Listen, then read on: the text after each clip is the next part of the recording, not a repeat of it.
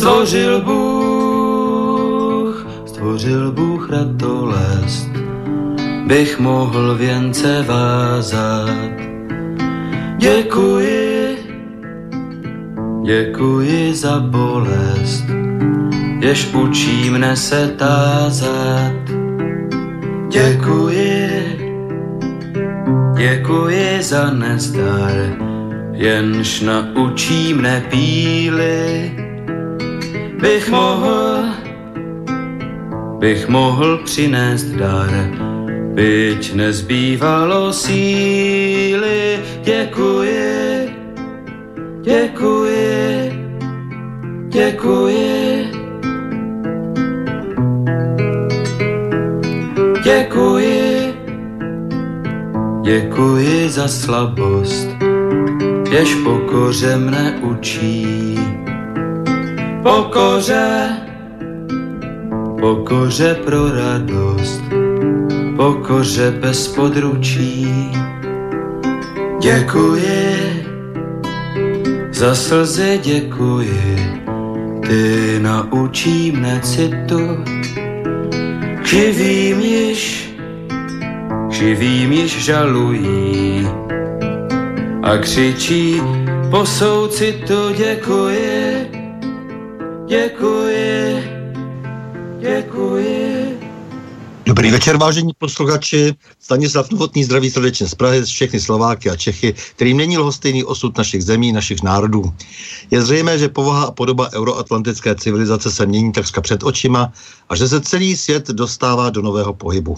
A je také zřejmé, že tento pohyb má a bude mít značný vliv na kvalitu života jednoho každého z nás a naše národní bytí uprostřed Evropy. O projevech těchto změn, o jejich důsledcích, o jejich fatálnosti, či naopak o možných reakcích a řešeních, eh, tedy o jejich plusech a mínusech si povídáme v pořadu na Prahu změn. Jinými slovy diskutujeme o zkušenostech, znalostech, názorech a činech výrazných osobností žijících v naší složité době. Dnes si budu povídat s Tomášem Přicháčkem. A vy se, milí posluchači, můžete samozřejmě jako vždy zapojit do debaty a můžete si také povídat, pokud pošlete svůj dotaz na adresu studiozavináčslobodnývysílač.sk a nebo budete-li telefonovat na číslo 048 381 01 01. No a sluší se jako vždy poznamenat, že výtah z rozhovoru s odkazem na archivní záznam také naleznete na parlamentních listech CZ, protože tento záznam pořídí známý český novinář Milan Vidlák, který nás každé pondělí poslouchá. Kdo je Tomáš Břicháček? Specialista na právo Evropské unie a mezinárodní právo soukromé, absolvent právnické fakulty Univerzity Karlovy a absolvent mezinárodních teritoriálních studií na Fakultě sociálních věd taktéž Univerzity Karlovy, legislativec Ministerstva spravedlnosti České republiky, publicista a spolupracovník Institutu Václava Klauze. Dobrý večer, milý Tomáši. Jsi tam? Tomáši Břicháčku? Halo, halo? No, hlási sa Banská Bystrica. Stan do pána Břicháčka máme na, máme na linke, ale nejak nás nepočuje. Alebo teda nás, nás, možno nás počuje, ale nepočujeme my jeho. Toto sme mali, keď sme si robili skúšku pred reláciou. A... To se nám povedlo, ano. A tedy sa nám to... Halo? A, už je to dobré, už to funguje. Slyším? Áno, už sa počujeme. Takže Stando, pre, pre, predávam ti slovo.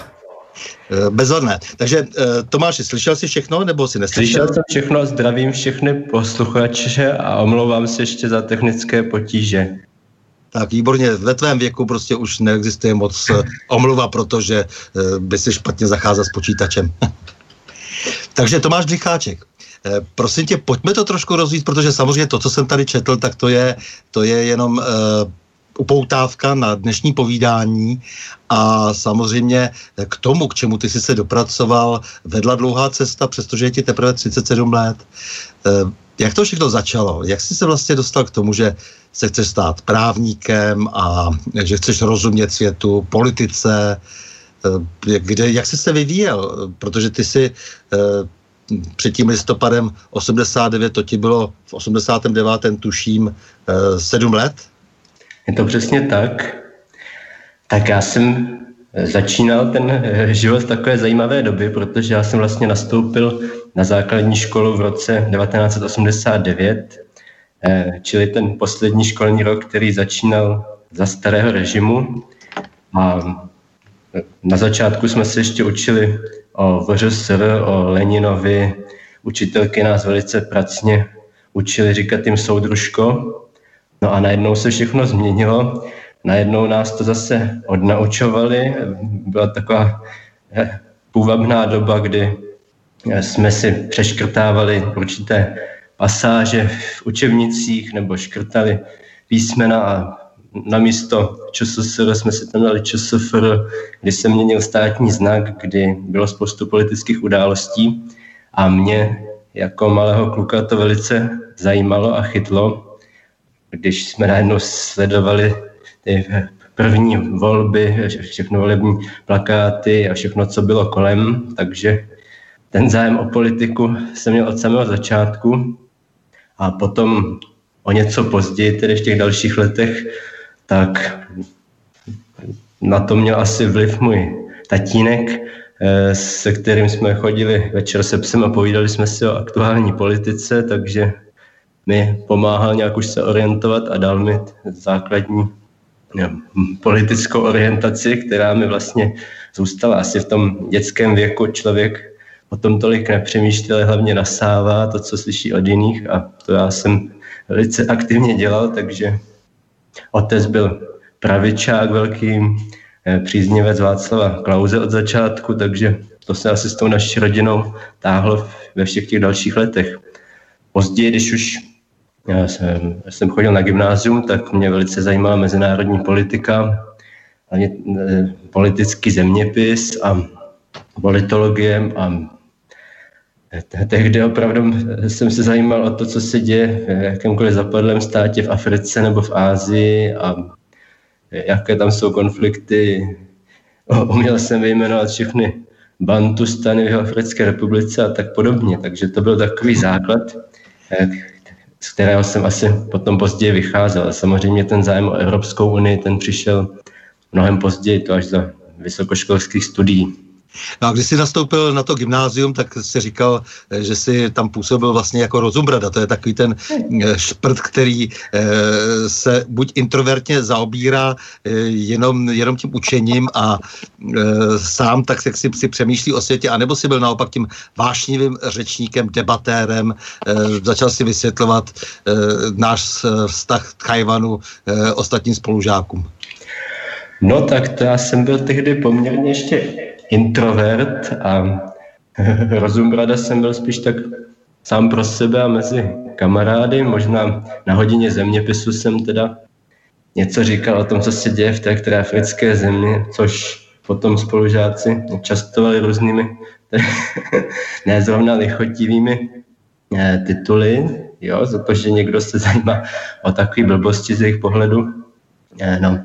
A v podstatě pár kamarádama jsme se zajímali hodně o politiku, bavili jsme se o všem, co se děje.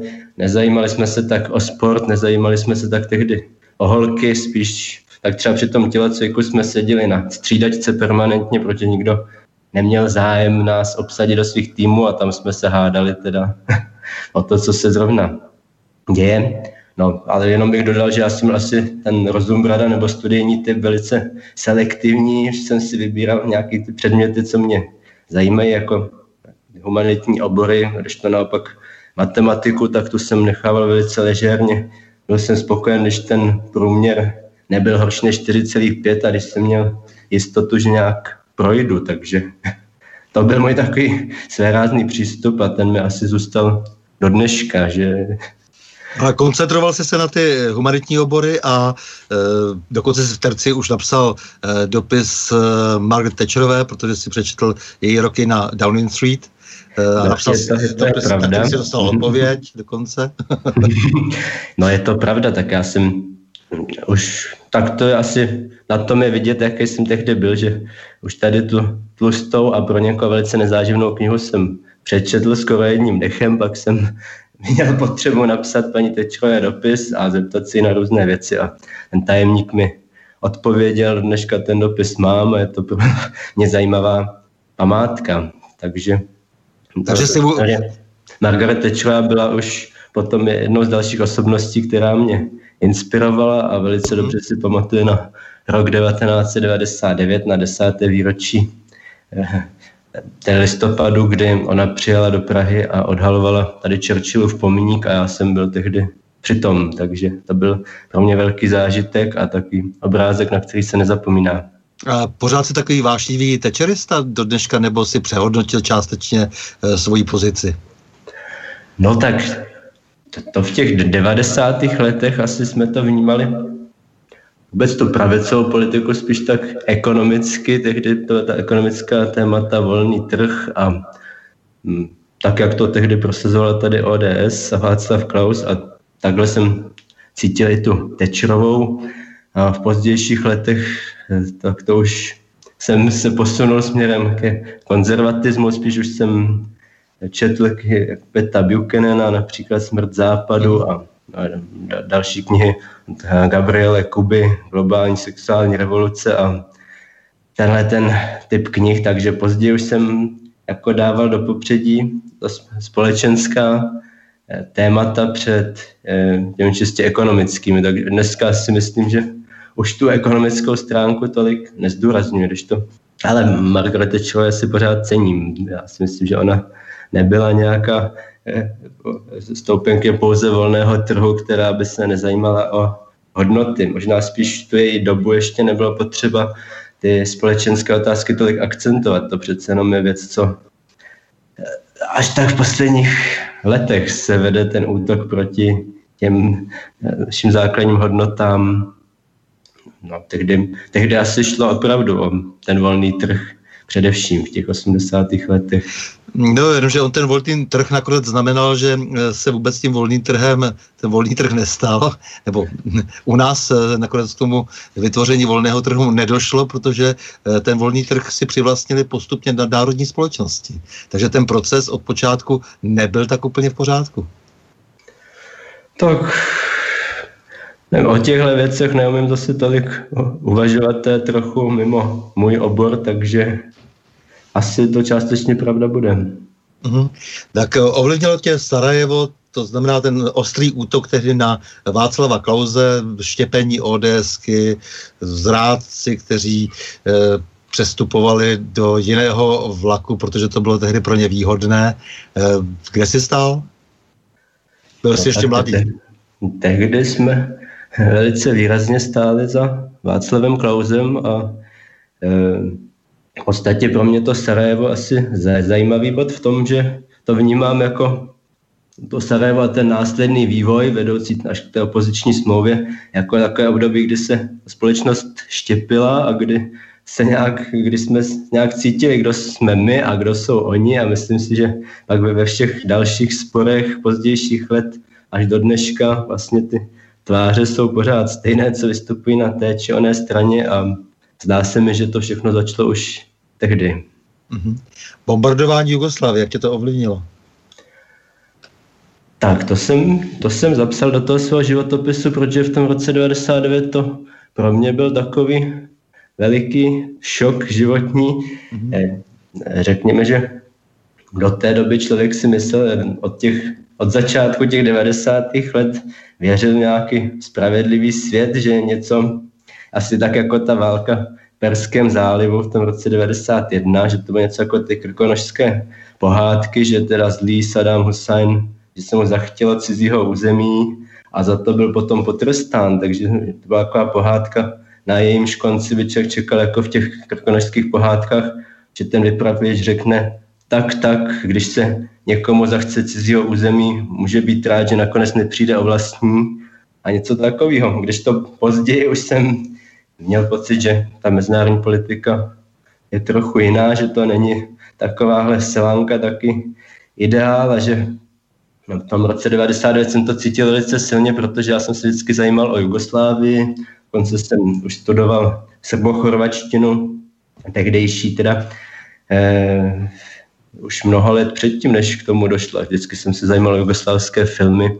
takže ten rok 99 to jsem vnímal jako takovou nebetečnou nespravedlnost a obrovský triumf zla v tu chvíli, před kterým je člověk bezmocný A nějak už to zabarvilo moje vnímání později mezinárodní politiky i vnímání NATO. A asi když se řekne NATO, Severoatlantická aliance, tak nedovedu od toho oprostit nějaké emoce z toho roku 99. A samozřejmě později přišly další podobné konflikty, jako válka v Iráku, eh, kdy už člověk ty iluze, které už tedy neměl ani předtím, ale se mu to potvrdilo, že války se vedou z jiných důvodů, než že by to bylo jako v těch krkonožských pohádkách že člověka to potom posune opravdu k tomu, že jsou daleko důležitější ještě ta společensko-kulturní témata, nejenom tedy ta ekonomika. Mm-hmm. A k tomu samozřejmě si měl velmi blízko i tím typem studia, protože e, vlastně si studoval, dá se říct, jakási mezina, jakési mezinárodní vztahy, tedy mezinárodní teritoriální studia na fakultě sociálních věd. Mm-hmm. No a pak se se pustil ještě souběžně e, za další rok e, do studia na právnické fakultě, což je uspořádání společenského života samotného, že? No, protože bez e, práva neexistujeme stejně jako bez historie neexistujeme. Tak je to tak. Co se týče těch mezinárodních teritoriálních studií, tak to byl takový pozůstatek ještě toho mého zájmu o tu politickou geografii, o ty mezinárodní vztahy ale už v době, kdy jsem přemýšlel o vysoké škole, tak, jsem, tak i ty práva mě zajímaly, takže první rok jsem se na práva nedostal, eh, takže eh, jsem začal s mezinárodními teritoriálními studii, druhý rok už jsem se dostal, takže no, později už jsem ten zájem o politickou geografii trochu přesměrovával na prostředí kolem sebe, nějak mě chytla ta Evropská unie. Byla to doba, kdy jsme se chystali přistoupit do unie a kdy nějak to bylo velké téma v souvislosti, v souvislosti s, s tehdejší euroústavou, která se projednávala, takže už jsem se nějakým způsobem v polovině těch svých eh, studií mezinárodních teritoriálních studií rozhodl, že v magisterský, magisterské studium navazující budu orientovat na evropská studia a zrovna tak na právnické fakultě jsem se už soustředil na právo Evropské unie. Takže někdy od poloviny toho minulého století, desetiletí už jsem se orientoval jasně na Evropskou unii. Uh-huh. A co bych řekl, byl takový velký zvrat pro mě v životě, tak to byla účast soutěži Přemýšlejme o Evropě v roce 2005, kam jsem se přihlásil. Byla eh, taková, řekně, eseistická soutěž na té fakultě sociálních věd, kterou organizovala nadace rozvoje občanské společnosti a tam jsem se přihlásil eh, s esejí o eh, demokratickém deficitu EU a vyhrál jsem první cenu a od té doby podstatě se vyne moje publicistická kariéra. Tu práci jsem tehdy, snažil jsem se i hned publikovat a narazil jsem na dvě skupiny, dva kolektivy kolem dvou médií. Jedna byla Reví politika v Brně, kde vydali zkrácenou verzi eh, toho mého tohle příspěvku a pak jsem narazil na český portál nebo konkrétně tehdy časopis EU-portál, který vydával kolektiv kolem českého portálu a tam jsem publikoval také první tento text. A s oběma kolektivy jsem hned navázal spolupráci a v obou jsem pak v dalších letech pokračoval. A tak začala moje publicistická dráha, co tedy trvá do dnes. Máš tam trochu echo, ale malinko se to myslím už zlepšilo, takže hmm. nás trošku provázejí eh, technické problémy, ale snad, eh, kdybys to dokázal trošku nějak ještě ošetřit, ale nevím. Asi máš hodně prázdnou místnost, ne? Je prázdná tedy. Hmm, tak to bude asi ono. tak dobře, takže ty jsi studoval právnickou fakultu, které jsi se upsal asi daleko více než tedy té mm-hmm. fakultě sociálních věd. Ona ta fakulta sociálních věd to je opravdu dnes velmi Eh, komplikované sní, když to řeknu hodně Bylo to asi tím kolektivem tam těma lidma, co nebyly moje krevní skupina na té fakultě sociální věd, to je přece jenom asi to, co se tady snažíš naznačit, tak no, to byly prostě ti městští liberálové, jak se dneska často říká a projevovalo se to v mnoha, mnoha detailech, v mnoha, mnoha tématech, co se tam probírali. Já si do dneška vzpomínám, jak mě velice překvapila taková soutěž to, žába na prameni, která se týkala genderově korektního jazyka a ta společnost tehdy pořádala soutěž, kde by pranířovala ty, co to dělají špatně a ty, co je nějaké desatero, nebo jak to dali dohromady, jak ho co nejvíc porušují. A ten, kdo to nejvíc porušoval, měl dostat anticenu žába na pramení. No a bylo tam tisíce dalších věcí, tak my, když jsme pořádali ples tehdy nějaký, tak tam nějaké slečny přišly v cylindrech a oblečený za gentlemany, tak já jsem v tu chvíli nevěděl, jestli je to nějaký politický gesto, nebo jestli je to legrace, prostě tam člověk nikdy nevěděl. Tam už byla taková dezorientace v tom prostředí. Kdežto na právnické fakultě, tak tam byly takový suchaři, pragmatici, co se věnovali prostě tomu svým oboru a ne nějakým ideologiím a tam jsem se velice dobře začlenil. Stal jsem se členem Common Law Society a člen jednoho z těch studentských spolků, účastnil jsem se různých soutěží a podobně, takže od té doby jsem se profiloval jako právník především. No tak jako specialista vlastně na právo britského společenství si e, musel zvládnout dobře angličtinu, protože e, málo který obor potřebuje e, tak dobře e, znát cizí jazyky, chceš-li dělat tedy cizí právo, jako je m, právo právě. No je to pravda, tak jsem, já jsem se vždycky věnoval cizím jazykům a mnoha dalším než jenom angličtině, tak třeba taky španělštině, francouzštině a dalším, takže a, a na studiích na, na Erasmus jsem byl ve Francii, v Paříži. E, zrovna taky v zajímavé době, kde tam byly různé ty nepokoje na předměstích. A to byla vlastně taky ta doba, kdy jsem vyhrál tu e, soutěž, o které jsem mluvil. A po tom návratu, po tom návratu jsem i hned začal s publicistickou kariérou.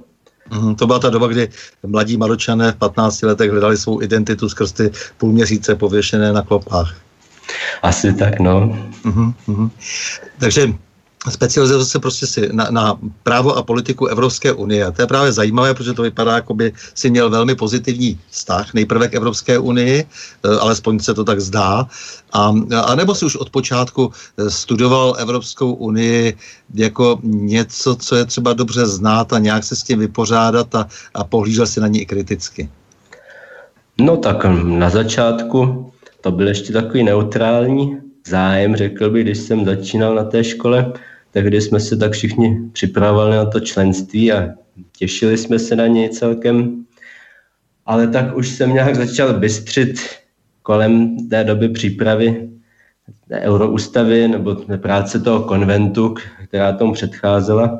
Tehdy mě velice ovlivnila jedna kniha Václava Klauze, co se jmenovala tuším Evropa očima politika, očima ekonoma. A to byla ještě taková velice mírná kniha, řekl bych, esy různých článků a esejů z 90. let. A tam jsem začal víc o tom uvažovat a zaujala mě taková základní teze, která je, byla společná jak pro Václava Klauze, tak pro Margaret Thatcherovou. Už ji třeba vyslovila ve svém slavném projevu v Brugáhu v roce 1988, že evropská integrace by neměla být cílem sama o sobě, ale že by to měl být prostředek pro, to, pro tu mezinárodní spolupráci, pro zajištění prosperity, volného obchodu, eh, odstraňování překážek.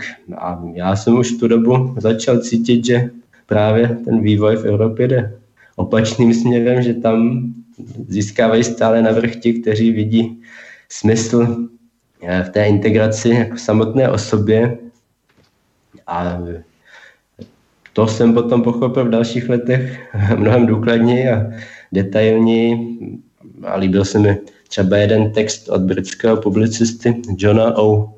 Eh, Sullivana, který právě si všímal, že v Evropě ehm, ten eh, základní kurz právě vůbec nevychází z nějakého hledání eh, jiného smyslu, než právě té samotné integrace, že tady, přes, že tady je určitý směr, který, i když se tváří jako překonání evropských národních, národních nacionalismů, konfliktu mezi národy, tak sám je ve skutečnosti zahaleným evropským nacionalismem, protože mu nechybí vlastně nic, co jinak přičítáme národním hnutím. Tak je to, nějaké, je to nějaký směr, co chce vytvořit určitý politický celek s vlastní identitou, hymnou, vlajkou.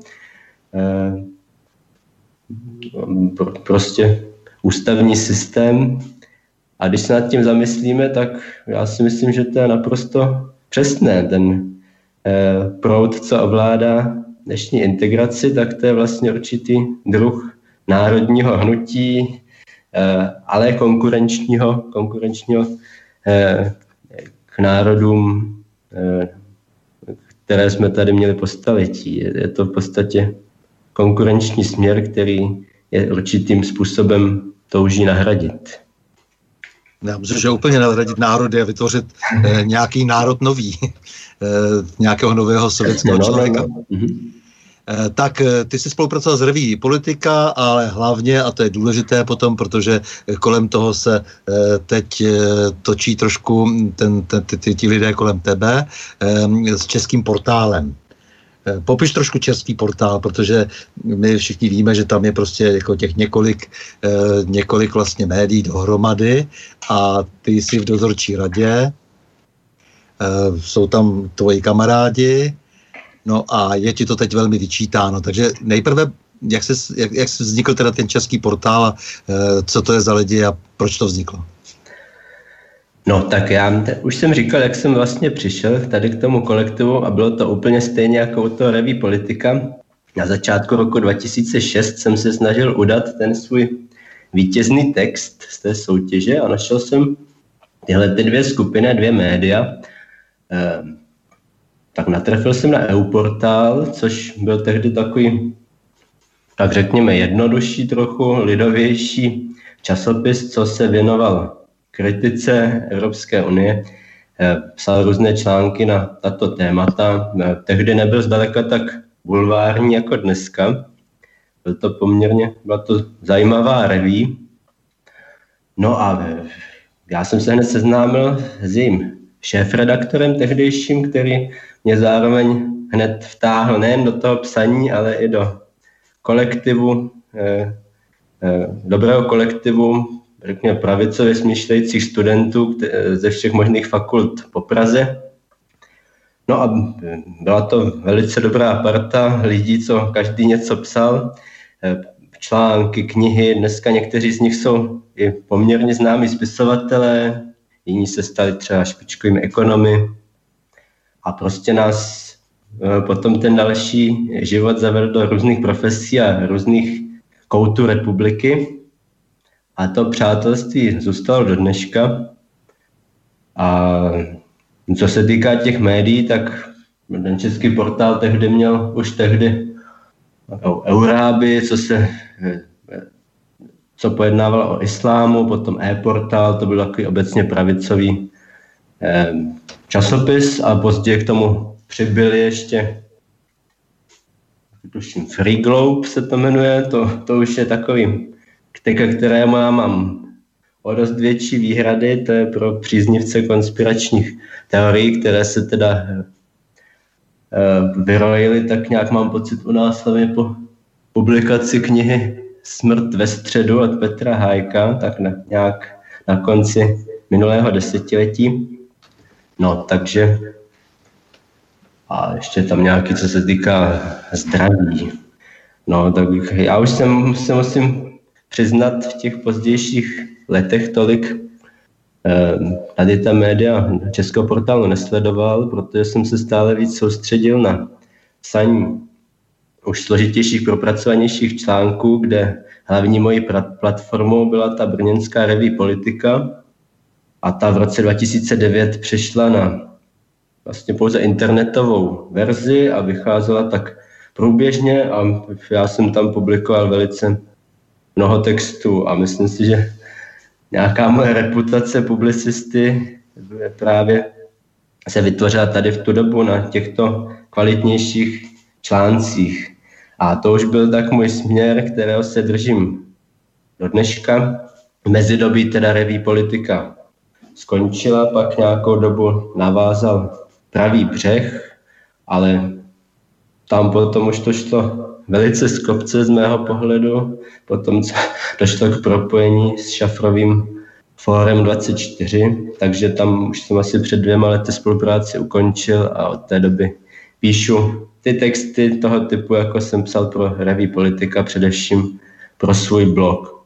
A co se týče toho českého portálu, tak ten asi ty moje texty eh, přejímá často, ať tím asi ta spolupráce po té od pracovní stránce končí, jinak jsou to spíš ty přátelské kontakty.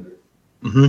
No, protože tady samozřejmě přerušíme eh, tu debatu o tom tvém velmi bohatém mladém životě a hned se budeme vydobat teda tomu tématu raději, které se týká českého, eh, českého portálu.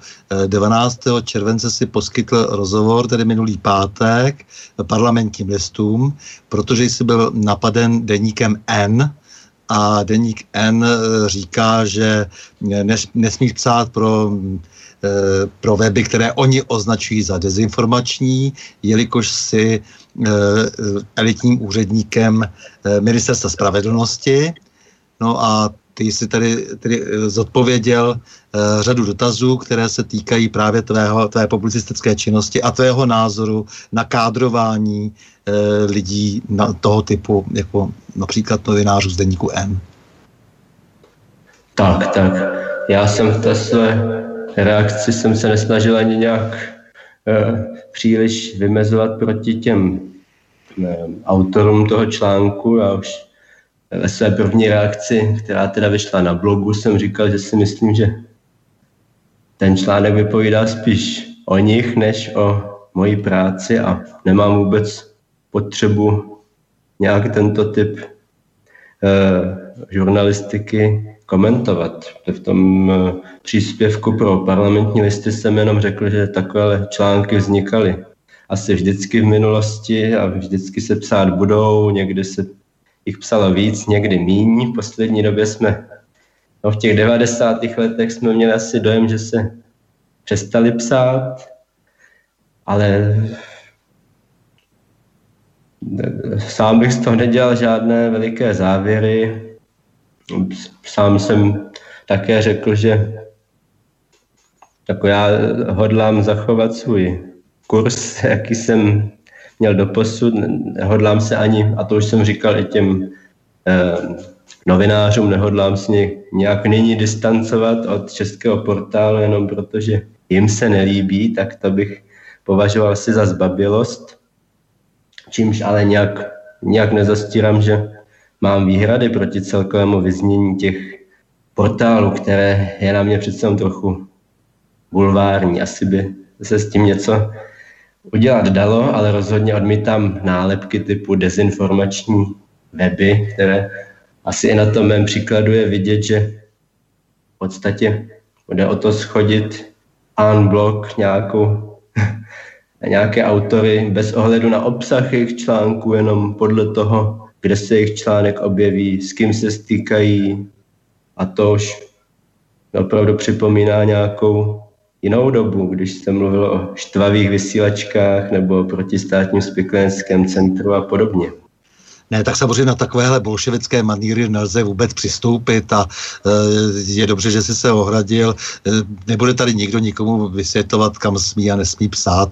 Je mhm. vždycky důležité o to, o čem přece hovoří a e, jakým způsobem argumentuje a jestli tedy říká něco, s čím se dá polemizovat nebo nedá polemizovat, jestli je to hloupé nebo, nebo chytré a tak dále, jestli je to dovzdělané, jestli je to dospělé třeba, ale nedá se rozhodně kritizovat to, že někdo někam píše Eh, protože je to tam, eh, kam si nepřejí, aby si psal a chtějí tak podrývat tvoji autoritu eh, jako autoritu státního úředníka.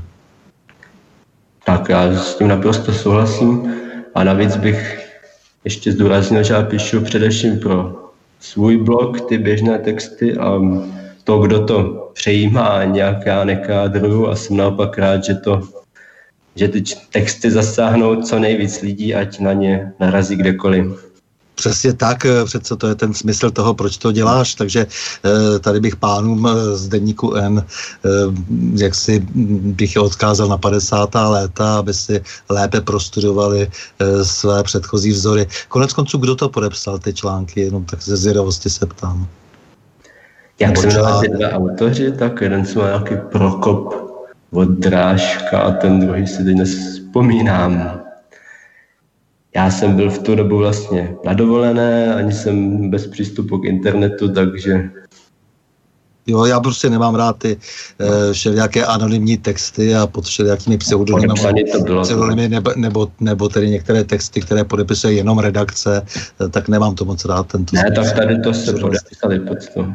Mm-hmm. Takže to je tvoje taková poslední aféra. E, je směšné, protože já celkem trošku to osazenstvo denníku N znám, že lidé, kteří často e, mají k kvalifikaci vůbec jakékoliv docela daleko, e, že se pouští do člověka, který jako jeden z mála je schopen dnes psát zákony na ministerstvu spravedlnosti. To je věc velmi složitá a mm, je jí schopno eh, opravdu jen velmi málo lidí a je třeba k tomu mít opravdu nějakou erudici a ne nějakou sorošovskou pokračovačku a jak tomu mít ty vlastnosti, které, má, které máš právě ty a eh, je legrační, jak lidé, kteří by sami nejraději vládli a udávali eh, tón, tak by rádi rozkazovali potom těm druhým, kteří by to ovšem za ně museli udělat. Já tu situaci jsem velmi dobře znal na vnitru po listopadu 89, kdy řada lidí se nechtěla vlastně dovzdělat, nechtěli pochopit, kde vůbec jsou, nechtěli porozumět e, tomu, co, co dělají a vždycky si najali ty síly z té minulosti, protože to bylo jednodušší pro ten okamžik, ale samozřejmě potom taky to vládnutí podle toho vypadalo tak jenom tohoto mě vždycky zajímá, ten, eh, tohleto srovnání eh, těch, kteří eh, kritizují všech těch typů Jakubů, Jandů, nejrůznějších, kteří samozřejmě by sami nebyli schopni dělat žádnou kvalifikovanou práci, jenom pomlouvat. Hmm. No a já myslím, že můžeme, že ani nemusíme ztrácet čas tady s tím typem žurnalistiky a že můžeme klidně přejít dalším tématům nastoupil se na ministerstvo spravedlnosti, tak eh, říká, že nejprve eh, se ti otevřel celý veliký svět, eh, protože jazykový vybaven, erudován, si jezdil na konference, zahraniční cesty a tak dále a zasloužil si se o Lisabonskou smlouvu nějakým způsobem. Jak, jaký si vlastně měl k té Lisabonské smlouvě tehdy vztah a jaký dnes? No tak nejdřív možná k tomu prvnímu tématu, tak opravdu, když jsem nastoupil na ministerstvo, tak to pro mě byla tehdy veliká změna. Otevřeli, otevřeli se mi nějaké ty možnosti. Podíval jsem se vlastně přímo do epicentra, kde vznikají ty unijní předpisy do eh, pracovních skupin Rady Evropské unie, kam vlastně úředníci naši jezdí a kde vyjednávají ty různé předpisy a účastnil jsem se řady konferencí a potom českého předsednictví, především ohledně takového zajímavého tématu. Tehdy se diskutovalo o určitém zárodku Evropského občanského zákonníku, no, který my jsme nepodporovali. No a co se týká té Lisabonské smlouvy, tak to bylo určitá taková vlastně dlouhodobá záležitost navazující na Euroústavu, tak to už jsem sledoval od té doby, kdy vznikala v konventu a pak byla podepsána v tom roce 2004, tak já jsem ji od začátku viděl jako velice negativní dokument, protože uh, u nás, řekněme, byl hodně demonizován, lidi si představovali, že to je nějaký obrovský, obrovský převrat. To já zase, co už jsem měl nějakou tu detailnější znalost, tak jsem věděl, že to spíš olej do ohně, nějaké potvrzení a prohloubení předchozích trendů, předchozích chyb. Ale považoval jsem to za rozhodně velice negativní krok a zapojil jsem se teda do veřejné diskuze hned od začátku. Na tom roce 2008 2008 jsem napsal takový velice dlouhý článek 10 nejtěžších hříchů Lisabonské smlouvy. A vlastně, když se takhle k němu vrátím po mnoha letech, tak si myslím, že jsem tam nikde ten pohled nějak do dneška nezměnil. Tak Lisabonská smlouva byla o nových, novém přesunu pravomocí do bruselského centra, o rozšiřování případů hlasování kvalifikovanou většinou, o té, té známé chartě takzvané, či základních práv EU, která je velice je problematickým nástrojem a o spoustě dalších věcí, jako o kvazistátních orgánech. Měl tady vzniknout unijní prezident, vším jiným než jménem, unijní ministr zahraničí, zase vším jiným než jménem. Vlastně Lisabonská smlouva jediné, co změnila předchozí euroústavy, byla ta terminologie, forma, ale ten obsah zůstal vlastně skoro, skoro nedotčený, takže odpor proti Lisabonské smlouvě byl odpor proti předchozí euroústavě. Jako jeden z velkých problémů jsem také viděl ten způsob prosazování, co, byl, co mi přišel velice nelegitimní, tak když euroústava propadla těch referendech ve Francii a v Nizozemsku v roce 2005, tak tady byla snaha ten obsah přesto prosadit a už bez referend a pouze to nějak přelakovat, aby to mělo vnější jinou podobu a aby se to dalo určitým způsobem aspoň navenek odůvodnit, že se to nabízí znovu. No prostě základ eh, demokracie bylo vždycky dodržování procesních eh, mm. nějakých eh, pravidel a tady byla naprosto z nejvyšších míst eh, flagrantě porušená. Tak, přesně, takže to vidím jako jeden z těch deseti nejtěžších hříchů z toho článku byl právě způsob způsob prosazování, který jsem považoval za velice problematický. No, takže nicméně smlouva nakonec triumfovala na konci toho roku 2009 a dneska už vlastně připomínáme desáté výročí. Můžeme i hodnotit, co se za těch deset let stalo, co bylo díky ní horší nebo naopak lepší, než kdyby tady nebyla. Uh-huh. No a, a no. Možná bych zdůraznil teda, že některé věci, která, které naše veřejnost velice silně vnímala jako třeba ty uprchlické kvóty, tak ty by právě nebyly možné bez Lisabonské smlouvy.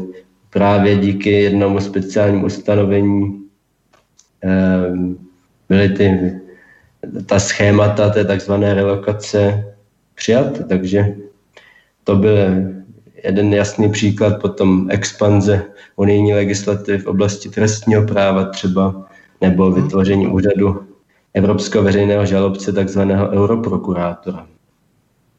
To samozřejmě těžká destrukce suverenity státu ve všech ohledech. A celkově můžeme říct, že bychom to měli zobecnit, tak všestranný rozmach, centralizace, eh, ten je za těch deset let nepopiratelný. Eh, napsal se knihu Unie vzdálená, blízká a i vzdálená v roce 15. V roce 2014, ano. 14? Mhm. No tak to byla e, vlastně moje první kniha a v ní jsem se snažil veškerou tu svoji práci předchozích let dát nějak dohromady a dát tomu nějaký, nějakou jasnou strukturu a směr. A to, ten název Unie je blízká i vzdálená, tak to není jenom nějaká taková poetická nadsázka jako Unie snů a skutečností nebo něco takového. Ne, to bylo právě, jasně jsem se snažil rozlišit dva rozměry působení Unie na naše životy a naopak našeho vztahu k ní, tak ta Unie je blízká, tak to v tom mém pojetí je, to znamená, že Unie je nám blízká a všudy přítomná, když působí na naše životy a kdy nás ovlivňuje. Je to, je to tedy všudy přítomnost její regulace a velice intenzivní zásahy, na které narážíme na každém kroku, i drob, drobnosti, které vidíme všude kolem sebe. Dával jsem do té knihy takovou ilustraci jeden den pana Nováka, jak je vlastně jeden náš den od probuzení až do večera, kdy se setkáme s unijní regulací a základním sdělením právě bylo, že ji nacházíme opravdu na každém kroku, kam se podíváme. No, zajímavé při té všudy přítomnosti je také i neviditelnost, protože no, vlastně celé to působení Unie je skrze právní normy, které samozřejmě nejsou vidět, často jsou navíc na nás působí zprostředkovaně, ty směrnice třeba transponovat do vnitrostátního práva. No a tak a vykonává, provádí ho v praxi eh, vnitrostátní orgány, takže ten je tady poměrně značná nepřehlednost a neviditelnost. Ale no, pozoruhod...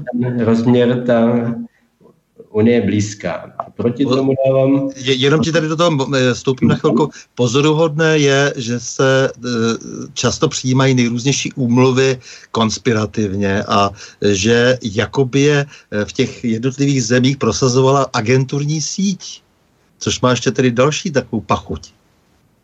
No tak co se týče toho unijního práva, tak tady bych zase o nějaké konspiraci nemluvil. No je... Tady je to poměrně transparentní, řekněme. To, to, to se týkalo, týkalo tady například těch práv cizinců, protože o tom opravdu téměř nikdo nevěděl a prosazoval tehdy pan Rychecký eh, tuhle tu úmluvu potichoučku vlastně eh, a pak jsme se dozvěděli až de facto z, z Rady Evropy.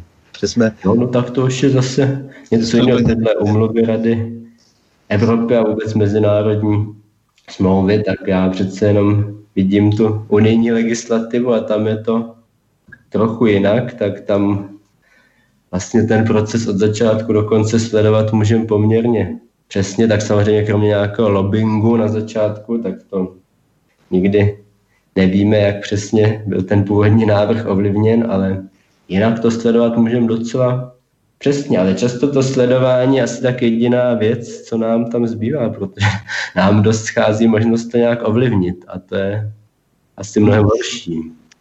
Takže Unie blízká i vzdálená, Tomáš Čecháček bych... Eh, pro posluchače, kteří si chtějí, se chtějí blíže seznámit s jeho názory.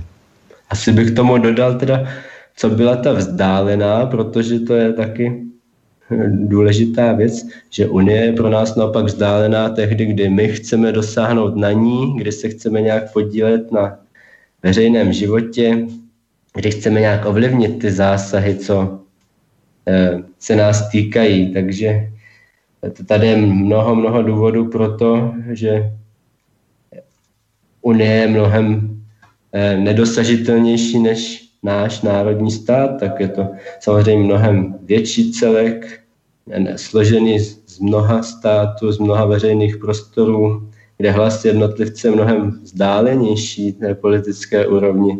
Samozřejmě rozdíl podílet se na rozhodování ve státě, co má 10,5 milionu obyvatel, než v nějakém celku, co má aktuálně teda asi 512 milionů obyvatel a ještě složený z mnoha, z mnoha eh, vnitřních, vnitřních dílčích celků, z nichž některé mají mnohem větší vliv než jiné a v podstatě je to velice, velice komplexní eh, problematika. Dále ta vzdálenost daná čistě geografickou vzdáleností, samozřejmě všechna ta města, kde padají zásadní rozhodnutí, jsou od nás velice daleko, pak je tam jazyková bariéra a spoustu dalších věcí. Pak velice úzce s tím souvisí problematika demokratického deficitu a další věci. Třeba se k ním ještě dostaneme dále. Tvoje další velké téma je Brexit a britský, britské referendum vůbec. Tak, eh, co se týče toho Brexitu, mě zajímal ani ne tak jako sám o sobě z hlediska britské politiky a dopadu na Velkou Británii. To už je věc znalců tamní politiky. Já jsem se zajímal, zabýval tímto tématem z opačné strany, tedy z pohledu dopadu na Evropskou unii, protože každá taková událost, to je, řekněme, veliký zásah, eh, veliká krize, Tady to byly do značné míry nevýdaná bezprecedentní krize, protože došlo k zásahu do samotné základní koncepce Unie, té představy, že Unie je úspěšný projekt, který se může jenom rozšiřovat a prohlubovat. A právě to rozšiřování do dalších států bylo vždycky vydáváno jako doklad úspěchu integrace. Tady došlo poprvé k tomu, že jeden stát měl odejít a to navíc stát velice významný, ať už se týká populace, kulturního významu, vojenské síly, hospodářství. No, takže to byl veliký šok a vždycky, když dojde k nějaké krizi v Unii, tak tady ožívají naděje, že by mohlo dojít k nějaké změně, že by mohlo dojít k nějaké sebereflexi.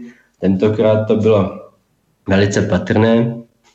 No, bývajících 27 členských států zahájila bezprostředně po britském referendu proces reflexe, diskuze o budoucnosti EU, co měl právě vést k tomu zhodnocení důvodů, které vedly eh, k rozhodnutí Britů a hlavně k tomu, jaká má být budoucnost té EU 27. A o tom se pak vedla diskuze tři roky, v podstatě skončila teprve nedávno.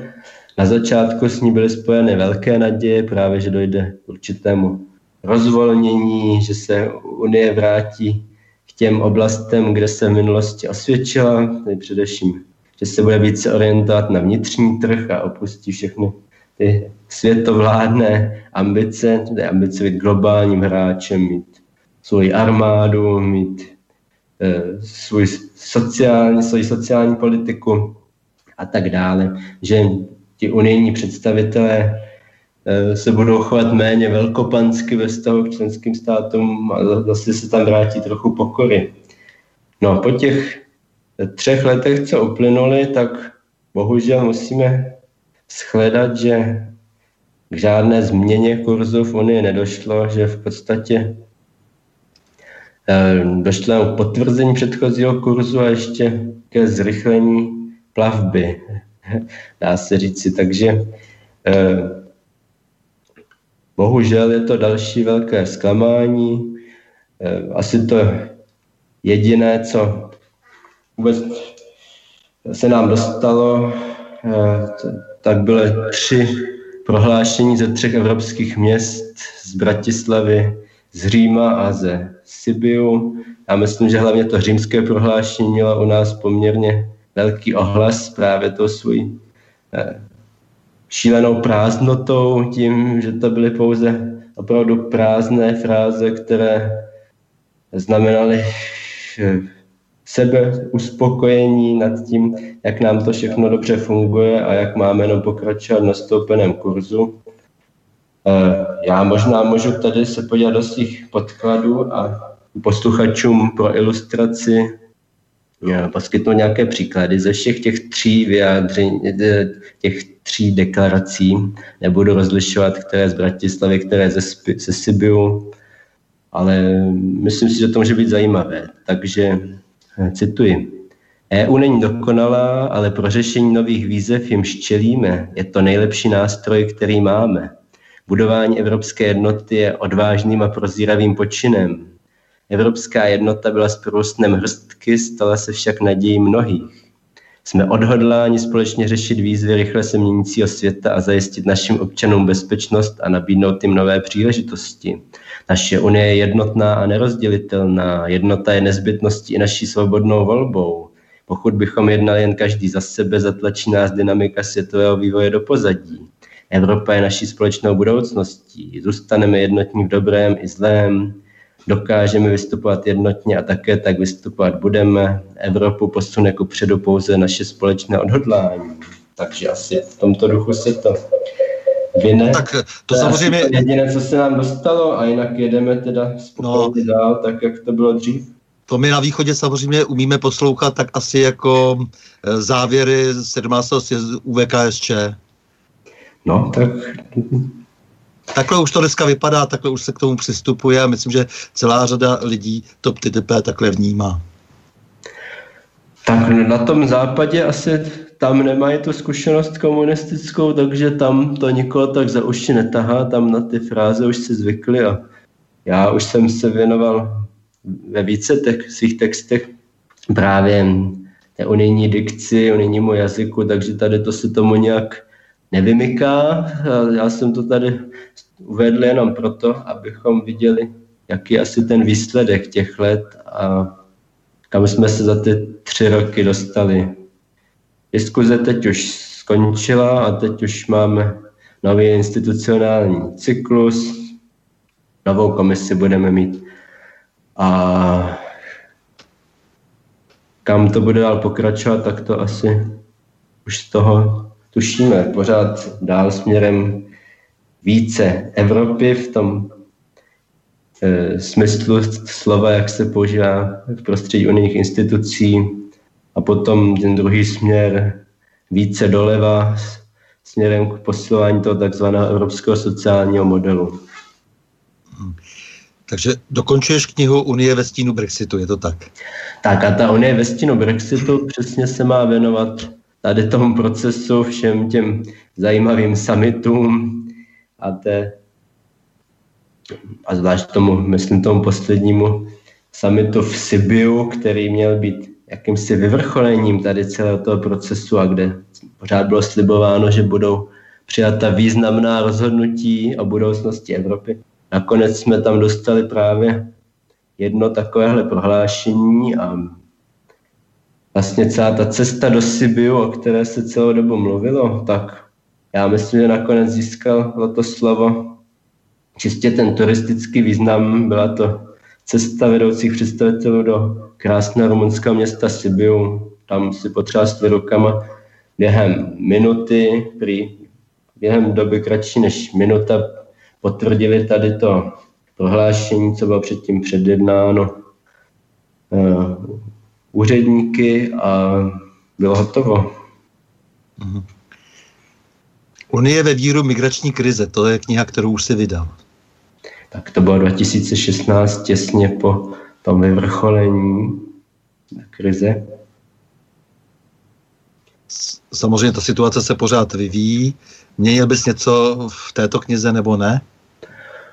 Tak já myslím, že ta kniha zanechala tu situaci tam, kde vlastně byla, kde získala nějaké provizorní tehdy uzavření, eh, vlastně především díky spolupráci s Tureckem a vlastně se nezměnilo za ta léta, bych řekl, nic podstatného. Už ani se nikdy nepodařilo přijmout žádný zásadní předpis, takový, takové ty Dubliny a tohle, jak se o tom diskutovalo, to je Dublin 4, což byla ta, ten předpis, co měl zavést přerozdělování migrantů na trvalém základě, tak to mezi členskými státy v podstatě v takovém mrtvém bodě, ta diskuze se nikam neposunula. Takže mě ta migrační krize za ty předchozí roky už nepřišla jako to hlavní téma. Věnoval jsem se právě tématu novému, co, byl, co bylo teď jako to nejvíce nosné. Já se vždycky snažím soustředit na to, co je jaksi aktuálně nejzajímavější. A co se týče té migrační krize, tak to asi zůstává tam, kde to bylo, jak, jak jsem to popsal v té knize, ale není nic jisté.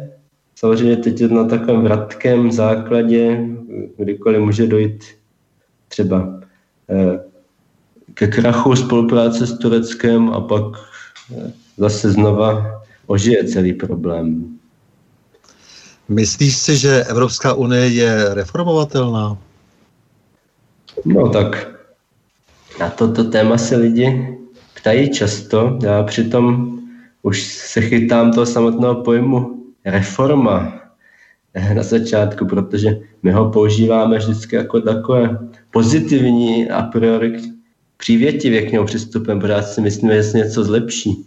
Tak v Unii se s tím pojmem reforma operuje běžně a právě výsledkem takových reformních snah byla ta poprvé Euroústava, následně jsme tady měli reformní smlouvu, zdůrazňuji, Lisabonské smlouvy se říkal reformní, a vlastně o tom všem se mluvil jako o reformě institucí, takže tím směrem, jakým nás posunula Lisabonská smlouva, tak Unie reformovatelná je pořád.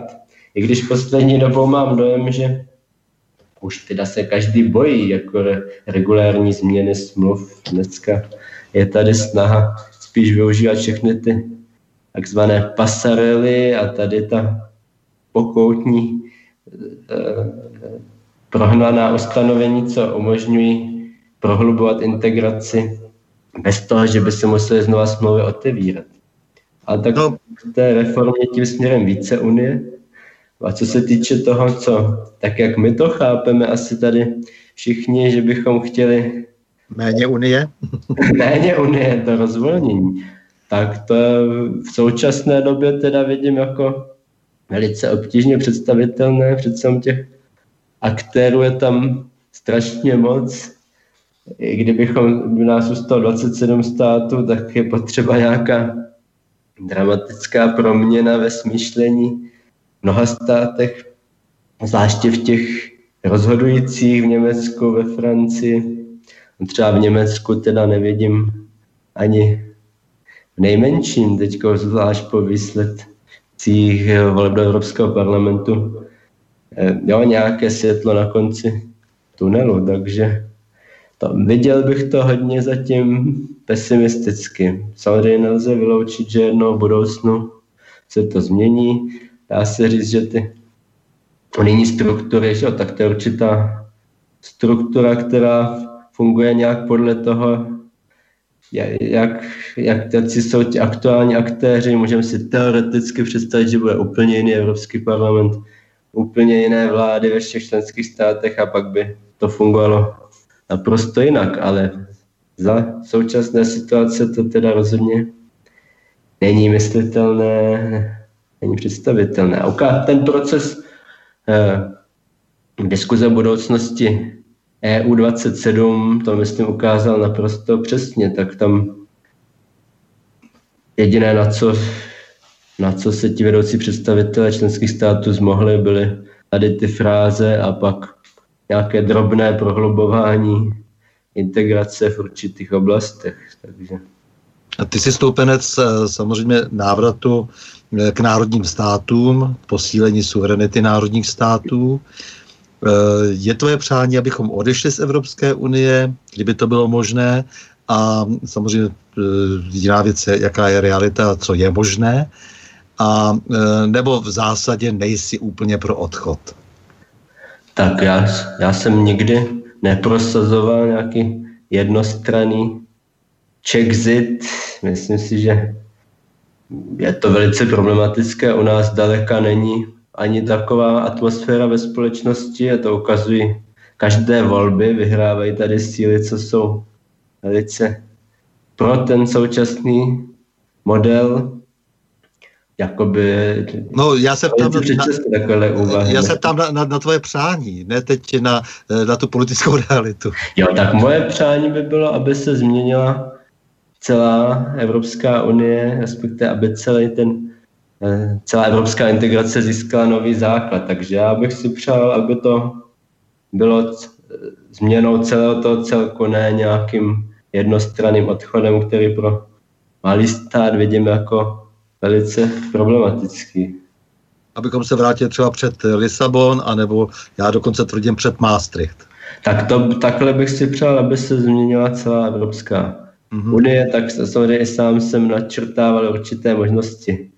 Reformy, napsal jsem takový článek nástin reformy Evropské, no, zásadní přestavby Evropské unie z pohledu eh, právníka, tak tam jsem načrtnul různé možnosti, jak by to mohlo vypadat. Já si samozřejmě představuji nějakou flexibilní platformu pro volnou spolupráci členských států, kde by základem bylo nějaké úzce vymezené základní jádro kolem toho volného obchodu a zbytek by měl být na principu nějakém opt-in, třeba fakultativní legislativy, kde se budou státy účastnit toho, na čem mají zájem, nebo určité posílené spolupráce, jak se tomu nyní říká, kde určitá skupina členských států eh, rozvíjí určité politiky intenzivněji než zbytek Unie.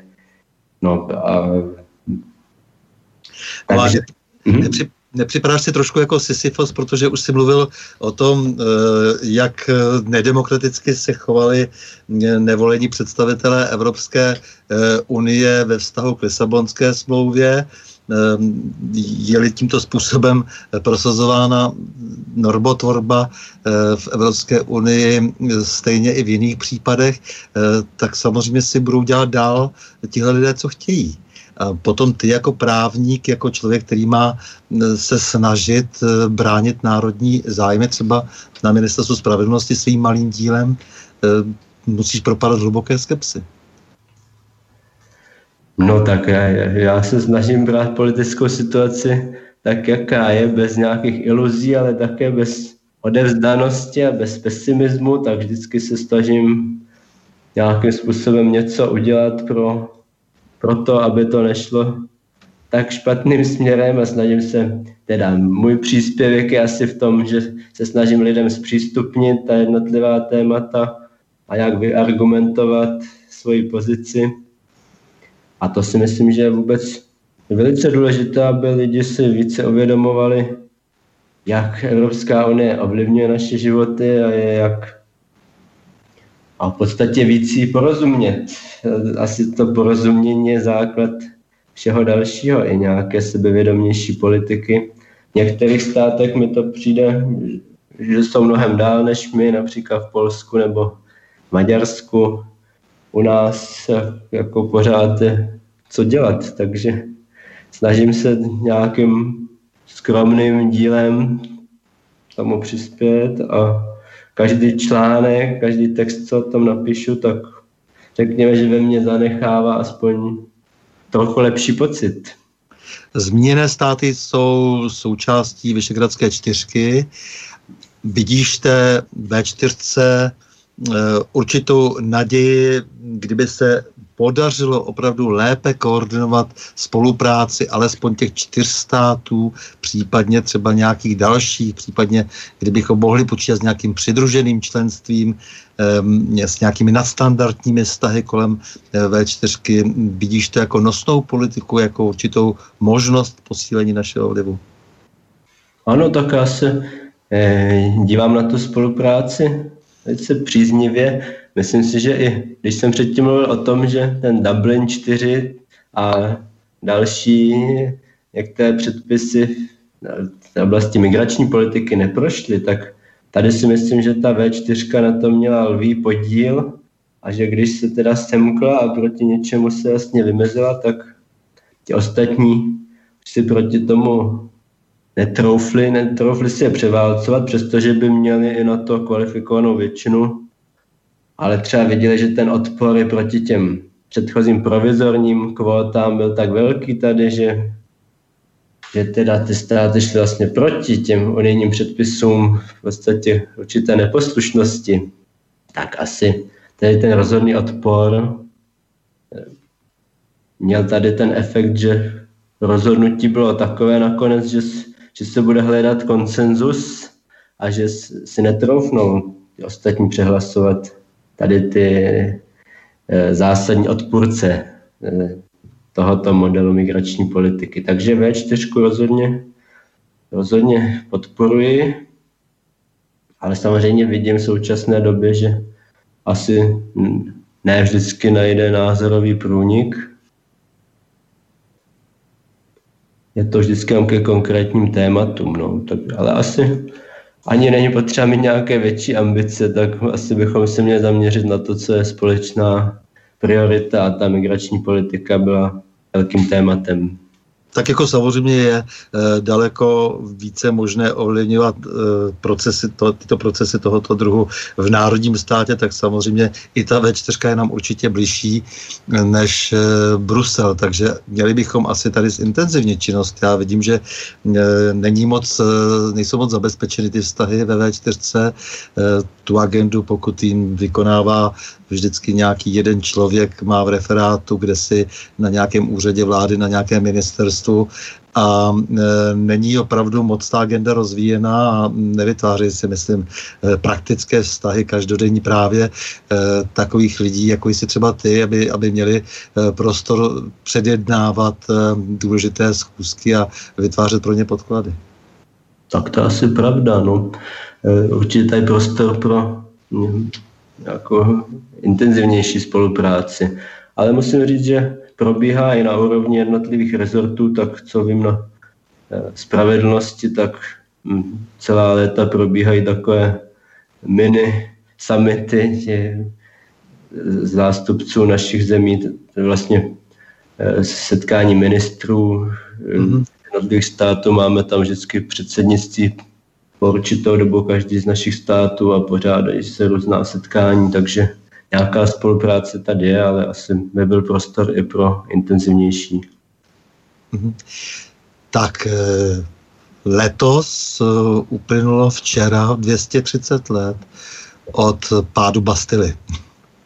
A já jsem si tady připravil, protože vždycky máme nějakou oddychovou píseň, aby se mohl napít vody, dát si čaj, eh, tak eh, známou Marseillaise, tedy hymnu francouzskou, kterou napsal kdysi jakýsi důstojník v roce 1792 eh, na francouzsko-rakouských hranicích v boji proti rakouské invazivní armádě a pak se ta píseň přejmenoval na Marseillaise, protože s písní, s touto písní Artech vtáhli posily, eh, vojenské posily z Marseille do revoluční Paříže. Uplynulo 230 let od události, která předznamenává celou jakousi modernitu eh, politickou demokratickou v uvozovkách, protože si nejsem jistý, co můžeme nazývat jaká období, za období demokratická konec konců výsledkem i tak trošku byly dva totalitní režimy a spousta dalších věcí a nejšílenější války. Eh, které si lidstvo do té doby neumělo ani představit. Eh, jak ty jako konzervativec potom po písni, po hymně francouzské, vnímáš francouzskou revoluci, protože to většinu eh, těch opravdových konzervativců dost tahá za uši. Takže Mirie Matěje a francouzská hymna. sacré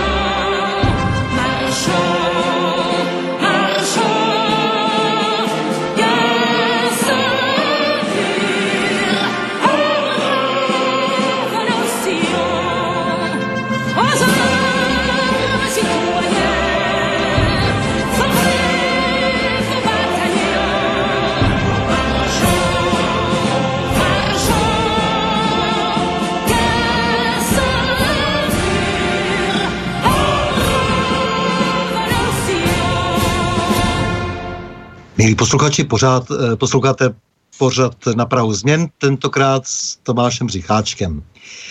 Tak Tomáši, jaký je tvůj vztah k francouzské revoluci? Protože eh, každý, kdo přemýšlí o eh, moderních dějinách, tak nemůže nepovažovat francouzskou revoluci za velmi důležitý eh, dějiný zvrat, eh, za nějaký počátek nějakého eh, vývoje, který ústí až do dnešních časů určitě. Eh, konec konců Marséza se také zpívala a byla považována za hymnu i říjnového převratu v Rusku krátce. Eh, Takže vidíš, jaké je tady prostě, jaké je tady prostě napojení velmi úzké. Eh, Trockisti měli velmi v oblibě. A eh, jak ty, jako člověk, který se postupně dopracoval eh, takovému konzervativnějšímu postoji, tohle všechno vidíš, protože konec konců francouzská revoluce také stvořila prvního Hitlera, tedy Napoleona. Francouzi sice dnes oslavují jeho eh, tažení vítězné až tedy dotažení do Ruska, potom už ne, na Šanzelize.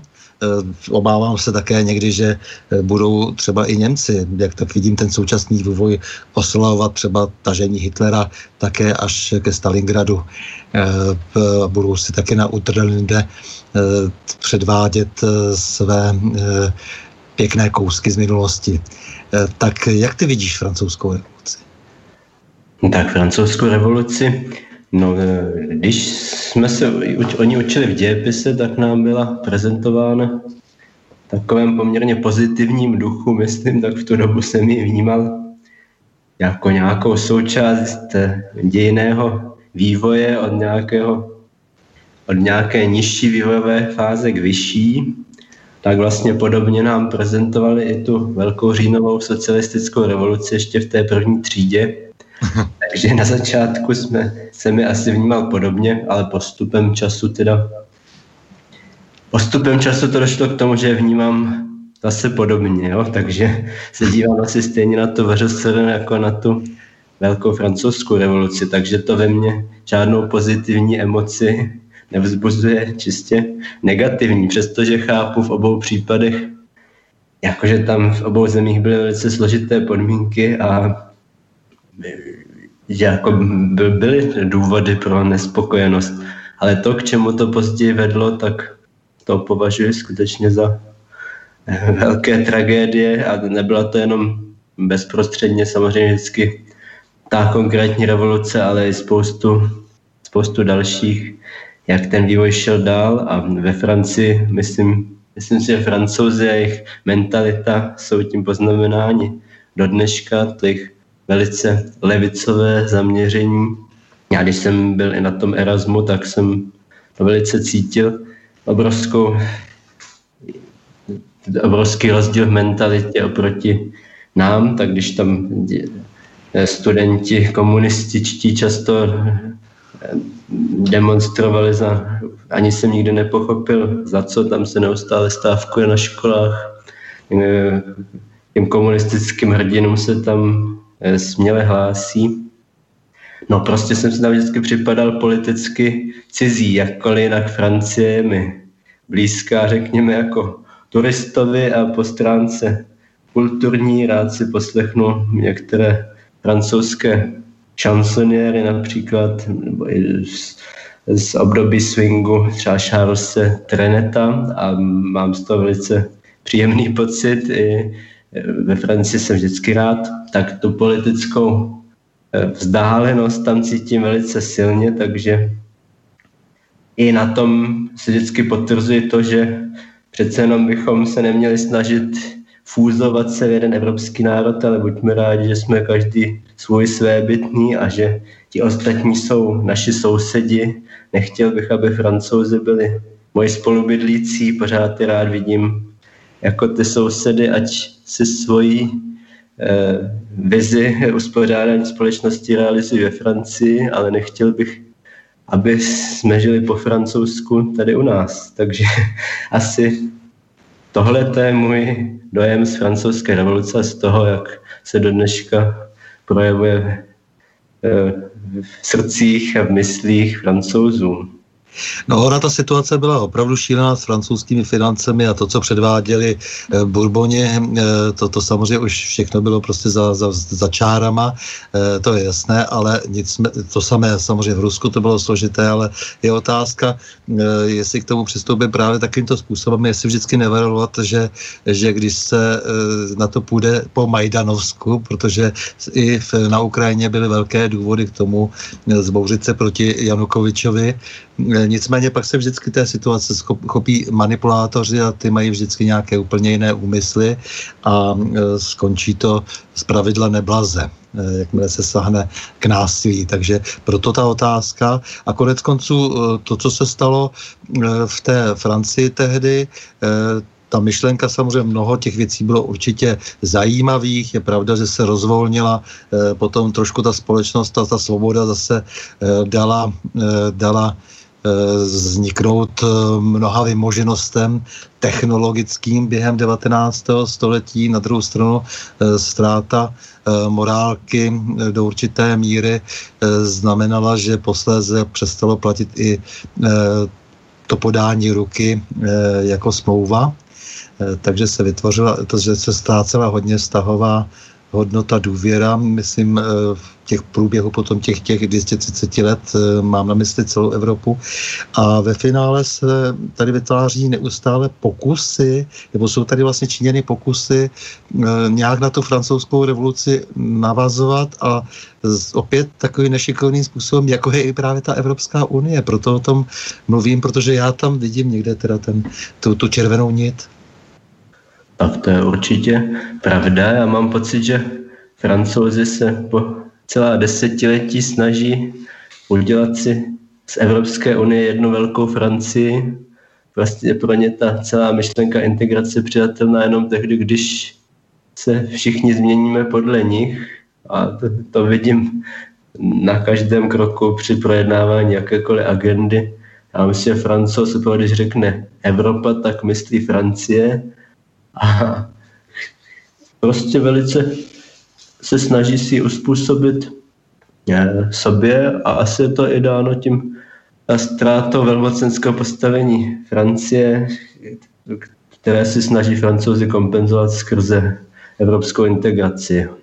A pikantní je, že teď vlastně ty otěže přebírá víceméně Německo a to má zase e, pocit, že když budou všichni e, žít ten německý život v Evropě, tak bude také všechno v pořádku. Pokud možno, když ještě pochopí, že e, německý expanzionismus je pořádku a, a je to pro nás dobré, když bude rozšířen německý vliv, takže ještě vlastně pod tou rouškou té Evropské unie se děje ještě toto. To znamená, že máme těch starostí, myslím, teď hodně díky tomu, že se na něco navazuje a navazuje se na to opět jaksi po staru stejným manipulátorským způsobem. Tak to je určitě pravda. Mm-hmm. A to, celá ta historie evropské integrace si myslím, že o budování byrokratického modelu sociálního státu podle Francie a Německa, kteří asi se nejvíce vepsali do, do genetické informace evropské integrace do toho eh, celého modelu a dochází v poslední době k velkému prohlubování tady toho, jak tomu někteří říkají sociální rozměr Evropy, což někomu zní pěkně, ale ve skutečnosti je to právě zabetonování toho těžkopádného státu blahobytu, obohaceného dneska teda o ty nové mantry moderní levice, asi takým největším e, stělesněním toho současné doby Evropský pilíř sociálních práv, což je projekt, na který bych tady zvlášť upozornil. A to je něco na způsob té slavné listiny základních práv EU, ta také nejdříve vznikla jako určitá nezávazná deklarace, kterou společně vyhlásili unijní instituce, tak teď tady máme novou takovou deklaraci z listopadu 2017, na samitu v Jeteborgu byla vyhlášena a je to zase určitá modelová, zatím sociální charta zase vyšší úrovně, co jde ještě dál než ta listina, právě hlavně v oblasti eh, těch práv, jak něco prosazuje eh, nová levice. No a ta, bylo to vyhlášeno stejnou formou jako takzvané meziinstitucionální vyhlášení Komise Rady a Evropského parlamentu. S tím, že teď tedy máme takový modelový, modelový, modelovou chartu, kterou eh, se unijní instituce zavázaly naplňovat a vtělovat ji do unijní legislativy a zase členské státy se zavázaly ústy svých vedoucích představitelů k tomu, že ji budou realizovat ve vnitrostátním právu.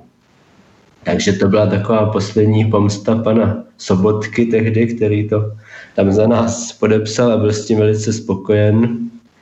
A doporučuji všem tedy, aby tomuto projektu věnovali pozornost. Myslím, že o něm ještě uslyšíme. Mimochodem už byly přijaty první unijní předpisy, které se na ten pilíř odkazují, tak třeba nová směrnice o rovnováze mezi soukromým a pracovním životem, co v celé Unii eh, harmonizuje třeba otcovskou dovolenou a podobně. No, takže ještě máme vlastně nový orgán pro Evropský orgán pro pracovní záležitosti, což je zase nějaký zárodek nějaké unijní byrokratické struktury, co bude mluvit do otázek sociálních a otázek zaměstnanosti. No. Takže už Já pokud... se začíná a myslím, že o něm ještě uslyšíme.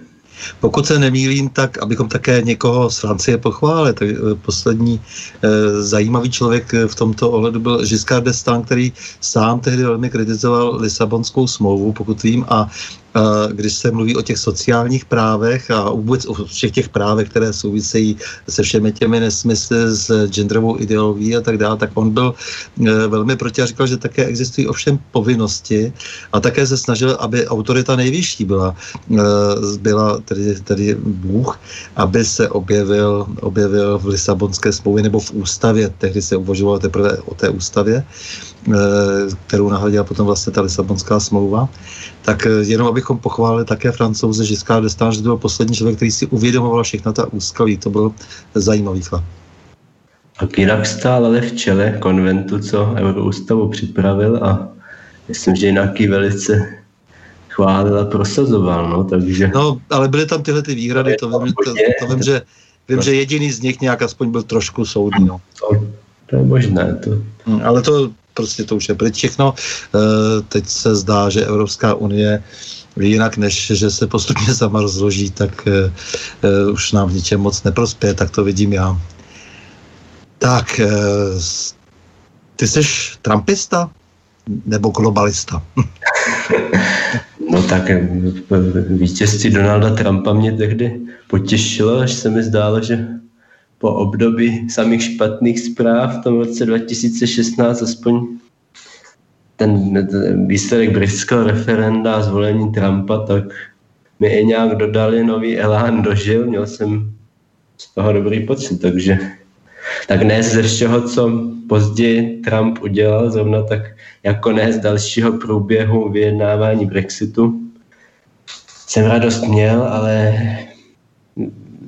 jako celkově ho vnímám samozřejmě pozitivně, rozhodně pozitivněji než jeho protikandidátku a No, já mám největší radost z toho, že Donald Trump eh, říká eh, věci tak, jak jsou, to znamená, my máme svoje zájmy. Samozřejmě my musíme také říkat, že máme také, i když jsme malí, ale máme také svoje zájmy a nebudeme glorifikovat zdaleka prostě všechno, co dělá Amerika, ani náhodou, ale e, tu realitu se alespoň musíme uvědomit. A on to říká na rovinu, my jsme obchodníci, my chceme něco tady vykšeftovat, nelíbí se mi spousta těch kšeftů, Nelíbí se, že, nelíbí se mi, že například na Slovensku je e, v rádě slíbena stabilita, pokud si koupí 15 e, opotřebovaných F-16 třeba a podobné kšefty, ale dobře, je to kšeft ze Spojených států a Oni to v podstatě dávají dost najevo e, a říkají, ano, prostě to všechno, co bylo předtím, jak si obaleno nějakými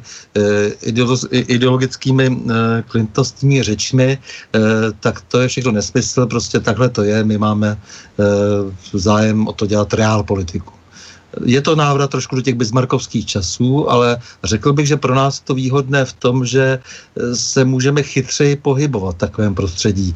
Eh, kdežto kdyby zvítězili opravdu ty globalisti se vším všady, tak se ani nehneme. Tak to já souhlasím. Mm-hmm. Já jenom proto, že ty si právě říkal, že to, to, to je téma, které nějak si asi víc rozebíral. Já jsem možná nečetl žádný článek eh, k zvolení Donalda Trumpa od tebe, ale... To jsem nějak nerozebíral, já jsem asi já uvedl, jako, že to pro mě byla významná událost spolu s tím mm-hmm. Brexitem. Ten rok 2016 nám přinesl aspoň trochu povzbuzení a naděje. Samozřejmě ne všechno, teda potom dopadlo tak, jako, jak bychom si přáli. Ale to ani neříkám ve vztahu k Trumpovi, jako spíš k tomu vývoji Unie ve stínu Brexitu, jak je o tom ta moje chystaná kniha. Eh, současnou politiku naší českou samozřejmě sleduješ nějak do určité míry můžeš komentovat. Já chápu, že jako státní úředník asi nebudeš ovšem tak otevřený, ale ČSSD dnes rozhodla, že Staněk musí pryč eh, z křesla ministra kultury a na jeho místo musí být jmenován Šmarda. No tak to samozřejmě sleduju, ale musím říct, že tak zpovzdálí, jako už jsem od té dnešní politiky trošku, trošku vzdálen a vnímám ji hodně s rezervou, tak já, jak jsme o tom mluvili na začátku, tak mě velice politika zajímala v 90. letech, když jsem měl dojem, že něco jde a že jsou tam aktéři, co jsou mě blízcí a že jsou to nějaké moje eh, spory, moje boje, kde můžu stát jasně na nějaké straně. To, co už se pak stalo asi v tom našem tomto desetiletí, tak už pro mě znamenalo, že jakoby na všech stranách jsou tam lidi, co mě zase tolik nezajímají, jejich témata nejsou moje témata, nebo jenom někdy dojde na nějaké, já tomu se věnuju víc, ale jinak je sleduju opravdu tak nějak v poklidu zpovzdálí a ani mě nevzrušuje řada témat, co asi ty lidi, co se schromaždí na Václaváku nebo na Letný, tak... ne, tak na tohle mi nemusíš nějak odpovídat, já jenom konstatuji, že e, Staněk něco teď vykonal, začal tam řešit nějakou kauzu a zdá se, že byl v právu v této věci, nebavím se o tom jinak, jak řídil e, ministerstvo kultury, ale na jeho místo musí přijít jiný člověk, člověk, který se pohyboval jenom v aparátu eh, ČSSD, nedařilo se mu nikdy ani v tom jeho novém městě na Moravě eh, se mu nedařilo nikdy dostat ani do zastupitelstva, až jednou se na něho usmálo štěstí, kdy tam odstoupil jeden eh, poslanec a tři další náhradníci neměli zájem a tak se dostal do zastupitelstva a stal se starostou. To mě zaujalo. tak tento člověk se má stát ministrem kultury myslím si, že je tady i ten problém s tou erudovaností, ne, že bych pěl nějak na formální vzdělání a vždycky říkám, že mnohem důležitější je, je jestli je někdo vzdělán fakticky. O tebe třeba vím, že jsi vysoce vzdělán fakticky a ještě, jak si máš k tomu všechny ty frčky, to znamená i to formální, formální vlastně ocenění a ten pan Šmarda má maturitu a má za sebou takovouhle kariéru, ve které opravdu nepředvedl, že měl nějaký vztah eh, k rezortu, který má řídit, tak to mě jenom zaujalo, kam jsme se už dostali, že je to už všechno úplně jedno, tady se klad, v té politice, tady se kladou vysoké nároky třeba na úředníky, zároveň produkují naše školy eh, zvláště humanitního zaměření Eh, lidi, kteří by dříve neudělali často ani maturitu. No a teď ještě dáváme najevo v politici, nebo dávají najevo politici, že e, takovýto člověk může řídit ministerstvo kultury a že to je důležitější pro ně než cokoliv jiného. Nikdo neví proč. No tak je to, je to bohužel tak, souhlasím, že tak u nás ta situace vypadá i, i proto i zas tak E, soustředěně nesleduju.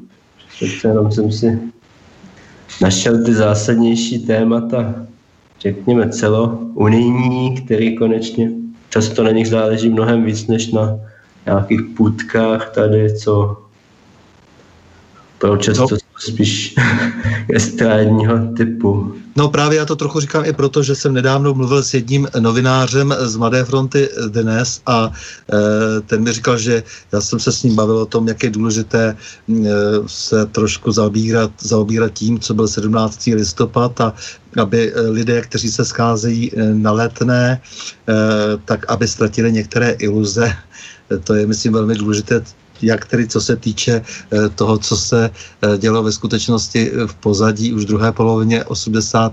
let, tak samozřejmě co se do jednotlivých person eh, co se jednotlivých person týče a on nad tím pořád kroutil hravu a říkal, pro mě je daleko důležitější, jestli padne vláda nebo ne a jestli budou předčasné volby. Tak já jsem říkal, no tak dobře, je to důležité, ale myslím si, že v tom našem e, rybníku je daleko důležitější, abychom si prvně srovnali noty, o co vlastně vůbec jde, jak vnitropoliticky, tak hlavně mezinárodně politicky, protože jsme hodně na té mezinárodní politice závislí. No a právě třeba ten 17. listopad byl hodně nebo především vlivem e, mezinárodních tlaků. Tak to mě zaujalo, to mě zaujalo, že takhle uh, uvažují uh, novináři a takže ti pak v těch houfech čekají na poměrně hm, na nějaké, na nějaké vyjádření tam stojí prostě s těmi mikrofony lidí, kteří nejsou žádným způsobem už dneska ani zajímaví. Kdyby seděli u internetu a dozvěděli se, že e, Staněk musí pryč a bude, musí být jmenován Šmarda, tak jim to bohatě stačí na nějakou zprávičku. Ani k tomu nepotřebují ty fotky. Takže trošku zbytečná činnost a e, analytice a na to, že nějaké syntetické práce se nevěnují vůbec.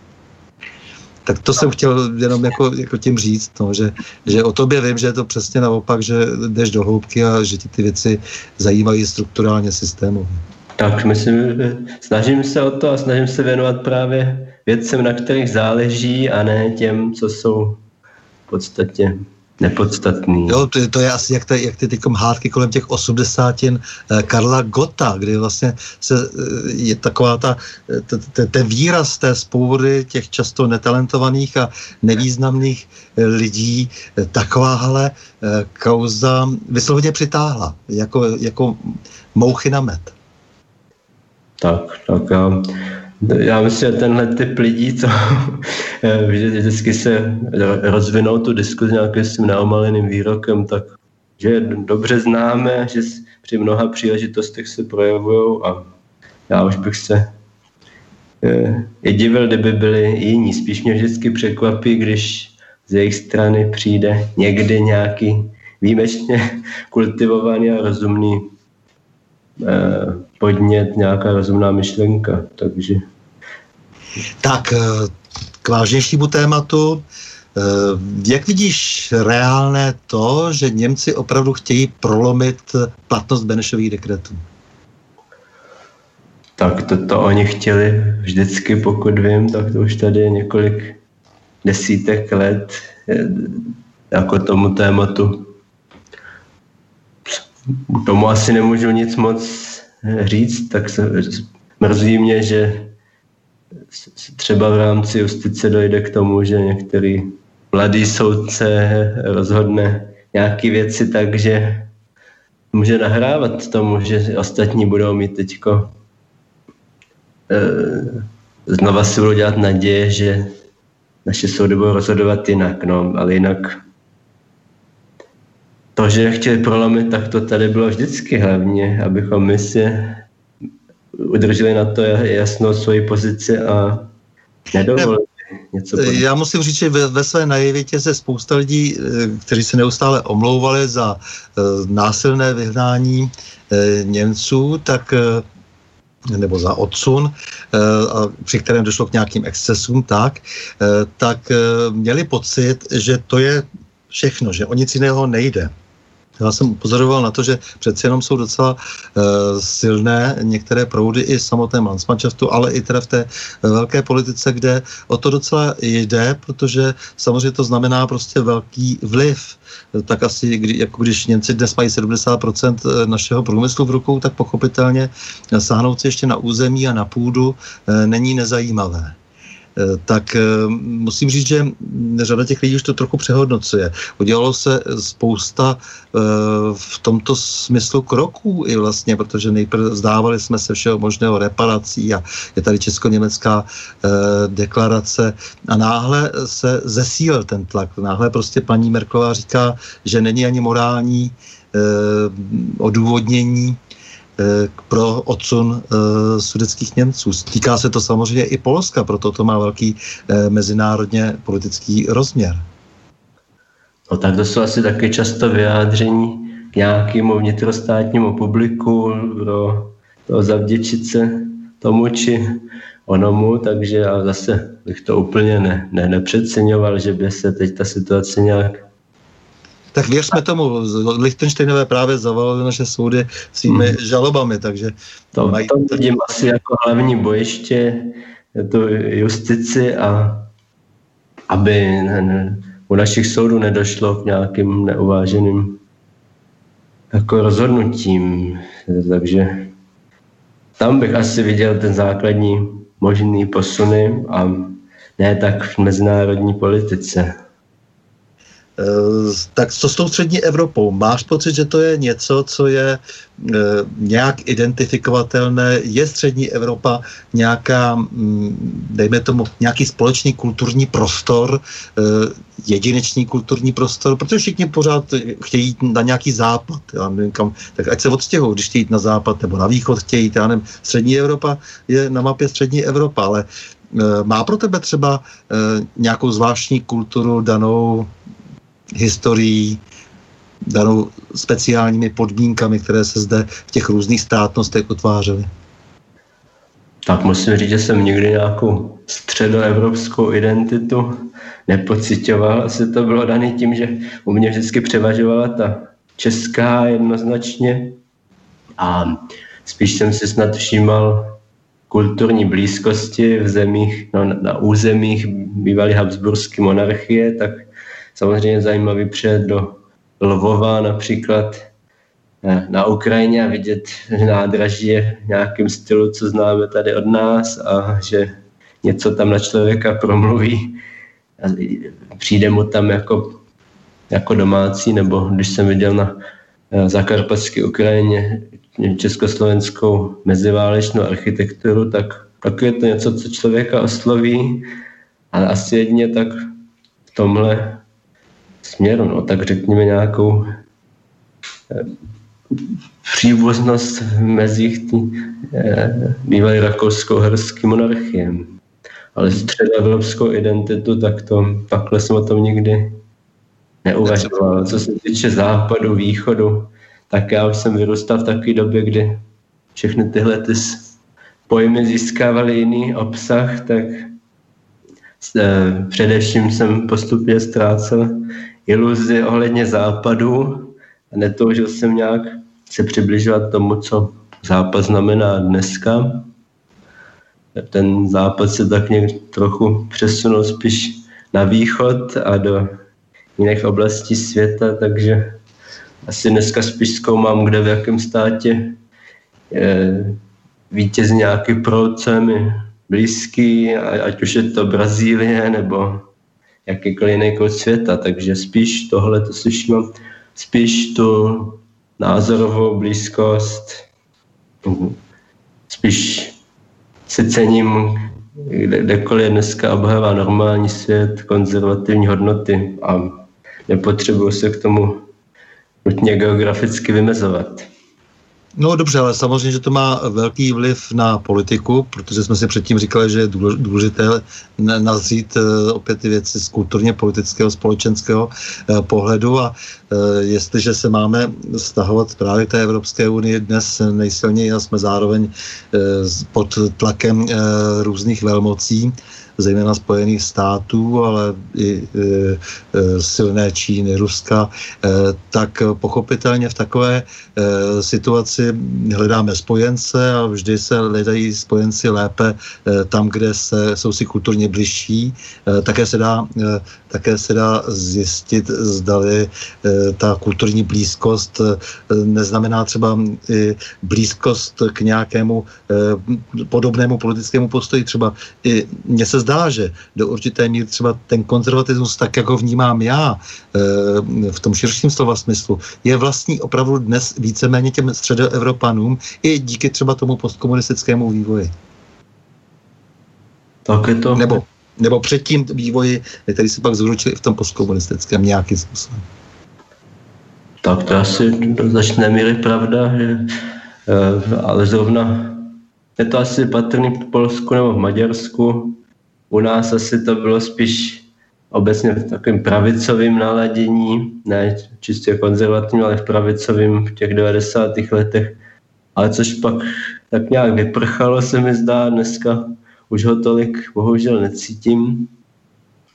No, tak No totiž v té své práci e, potřebuješ také nějakou stejně nakonec eh, politickou oporu. A když eh, se vytváří nějaké nové regiony, celky, nějaká přátelství, mě třeba velmi vadí, že v koncepci naší zahraniční politiky to s tebou zmiňované Polsko téměř chybí, e, vůbec není akcentováno, jako kdyby nebylo e, právě důležité, protože je to stát, který, ačkoliv tedy e, historicky se vyvíjel dlouho jinak, tak hraje dost důležitou roli v té V4. No tak je to asi pravda.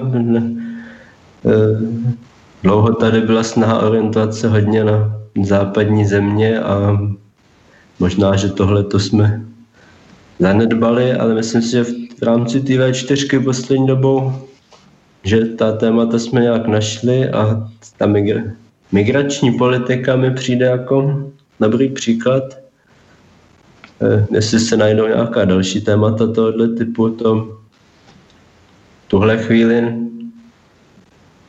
nemůžu úplně předvídat jako zajímavý dokument v rámci té diskuze o budoucnosti eh, Evropy, jak jsme o ní mluvili, tak eh, vidím takový společný prohlášení předsedů vlád zemí V4, to bylo z loňského února, teda jestli se nevím, ano, z února 2018 a tam taky byly určité názorové průniky na to fungování institucí, co chceme, co odmítáme a byly to, řekněme, drobnosti, jo, že například nějaká myšlenka červené karty v rámci eh, kontroly dodržování principu subsidiarity, zatím tam máme nějakou žlutou a oranžovou kartu, že vnitrostátní parlamenty můžou leda vyslat výstražný signál. Tady se shodli premiéři, že by mohli i ten návrh zablokovat. No a jsou to takové drobnosti, jako že třeba odmítáme systém vedoucích kandidátů, těch tzv. špicn kandidátů při ustavování předsedy komise. No, takže nějaké, nějaká ty témata se našla, ale zase se mi nezdá, že třeba eh, teď při ustavování této nové komise, že ten postup byl tak jednotný a že by bychom dosáhli nějakých jakýchkoliv úspěchů. Ty jsi odborník na mezinárodní právo soukromé, to je mimořádně složitá disciplína, ale pak je tady také mezinárodní právo veřejné, to je vždy tak trošku spíš výraz politiky, než cokoliv jiného.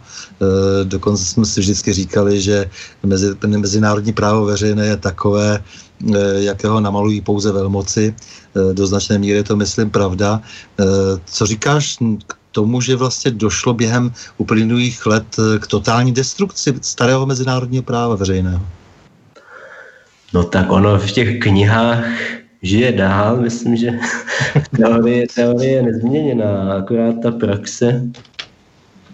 A no to... ta mysli, tak ta teorie nám asi nebude moc platná, když potřebujeme to mezinárodní právo veřejné používat jako nástroj, který, eh, který potřebují hlavně mírotvůrci. Tak ona to asi vždycky byla do značné míry teorie, no, tak jak uplatňovat uh, uplatňovat to právo v knihách, potom v praxi to, to závislo vždycky na mnoha okolnostech a na mnoha zájmech a že na malýho si troufnem, na velkýho ne a zase ti velcí si řeší svoje vlastní věci a jenom to potřebují zahalit do odvolávat se nějaké ušlechtilé pohnutky, tak takových příkladů jsme viděli v posledních letech.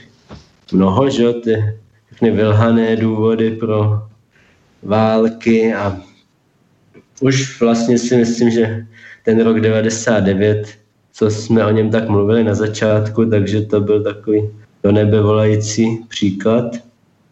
No tak je to tak, tak já myslím, že je to hezká teorie, ale nemůžeme si dělat moc iluze, že by se uplatňovala tak, jak kromě teda drobných věcí samozřejmě mezinárodní právo funguje, co se týká uzavírání mezinárodních smluv, třeba takové ty čistě technické věci, tak to asi nikdo nespochybňuje, ale když pak přijde na všechny ty konflikty, tak to už je jiná věc. Role na to, jak vidíš na to v, současné, v současném stavu?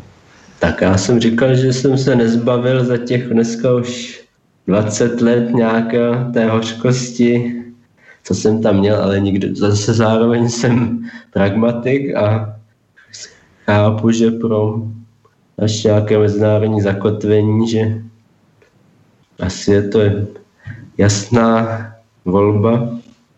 Ostatně ten, kdo je uvnitř, tak ten se aspoň nedočká tolik.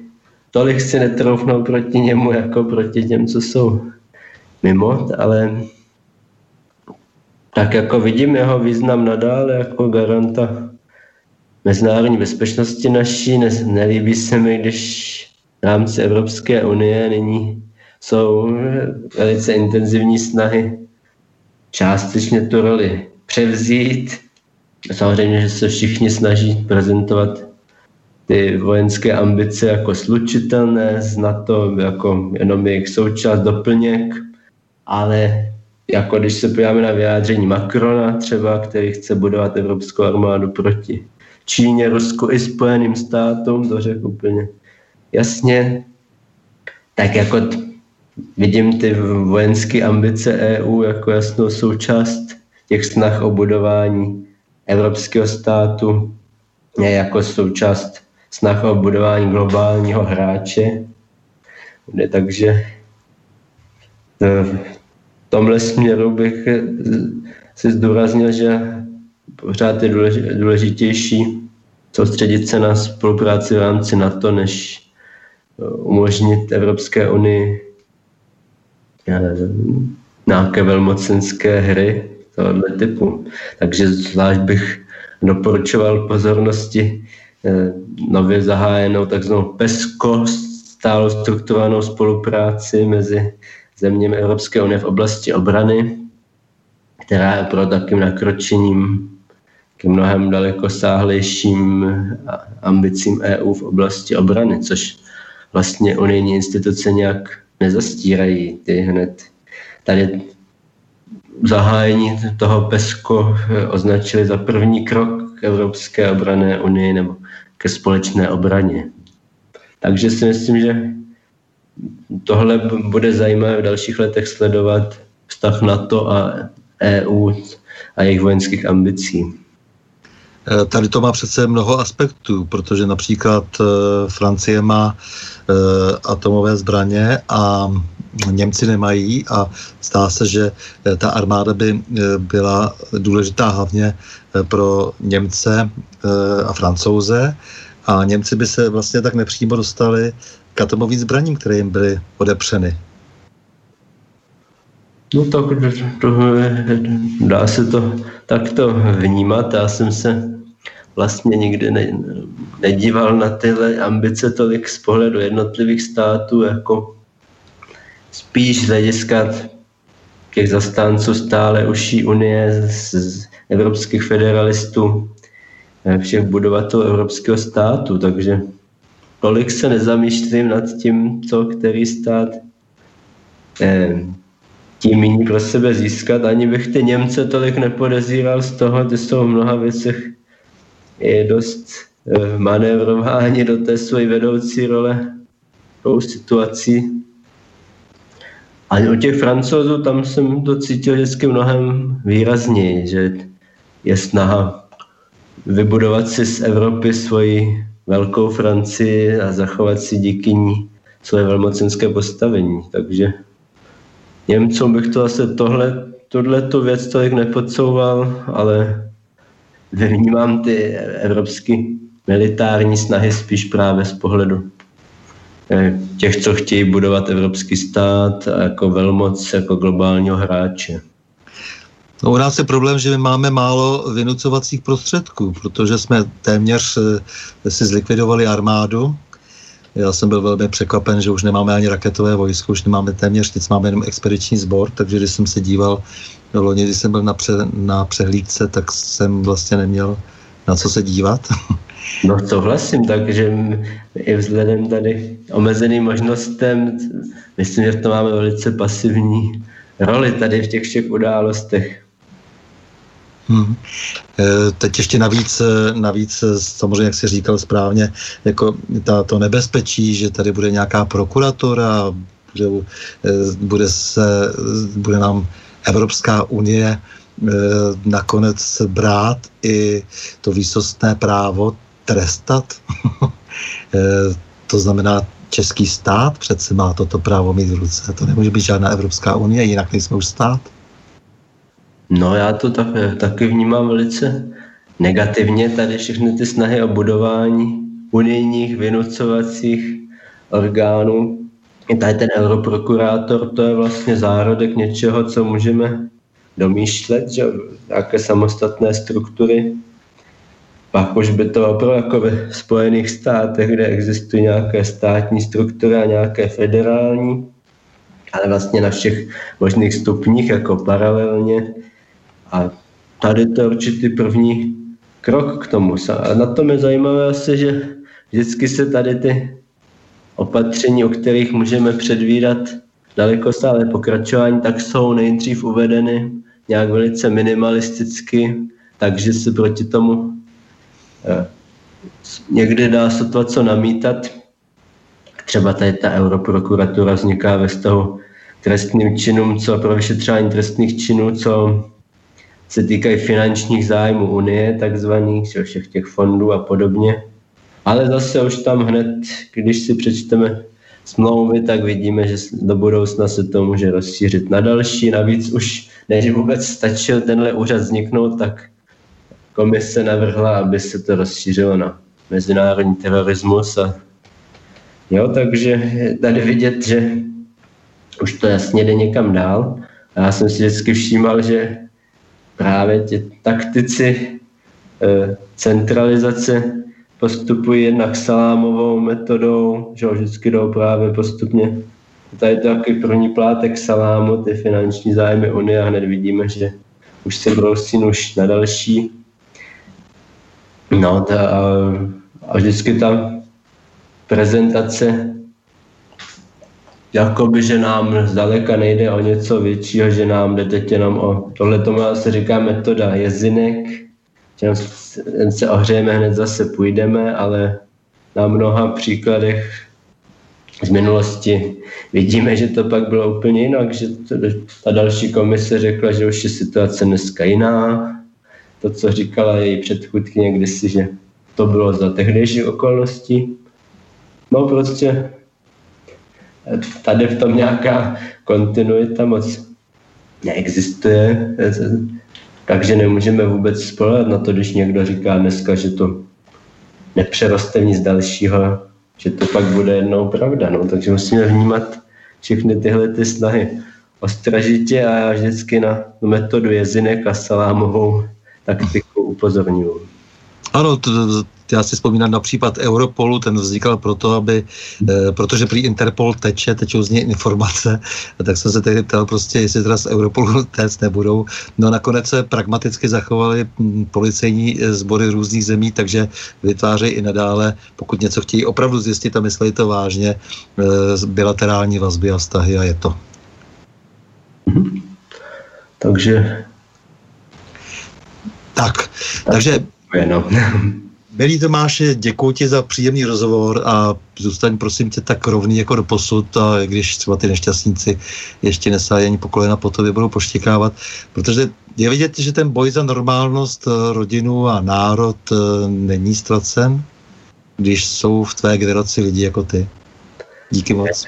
Děkuji moc a můžu slíbit, že zůstanu svůj, takový, jaký jsem a e, aspoň tím skromným podílem eh, se budu snažit nějak bránit jak normální svět, tak eh, řekněme i rozumný vnímání evropské integrace a zajištění nějaké osvěty mezi lidma, protože to si myslím, že hodně potřeba. Hm, drž se. S vámi, milí posluchači, se také loučím a to s přáním. Mějme se rádi, buďme svobodní, zpříjmení, nevěšme hlavu. Stojíme při svých bližních i národech. Nepřátel se nelekejme a na množství nehleďme. Pořadu na Prahu změn se uslyšíme opět za týden v pondělí 22. Eh, už 22. července v obvyklých 20 hodin a 30 minut. Naslyšenou a do počutě.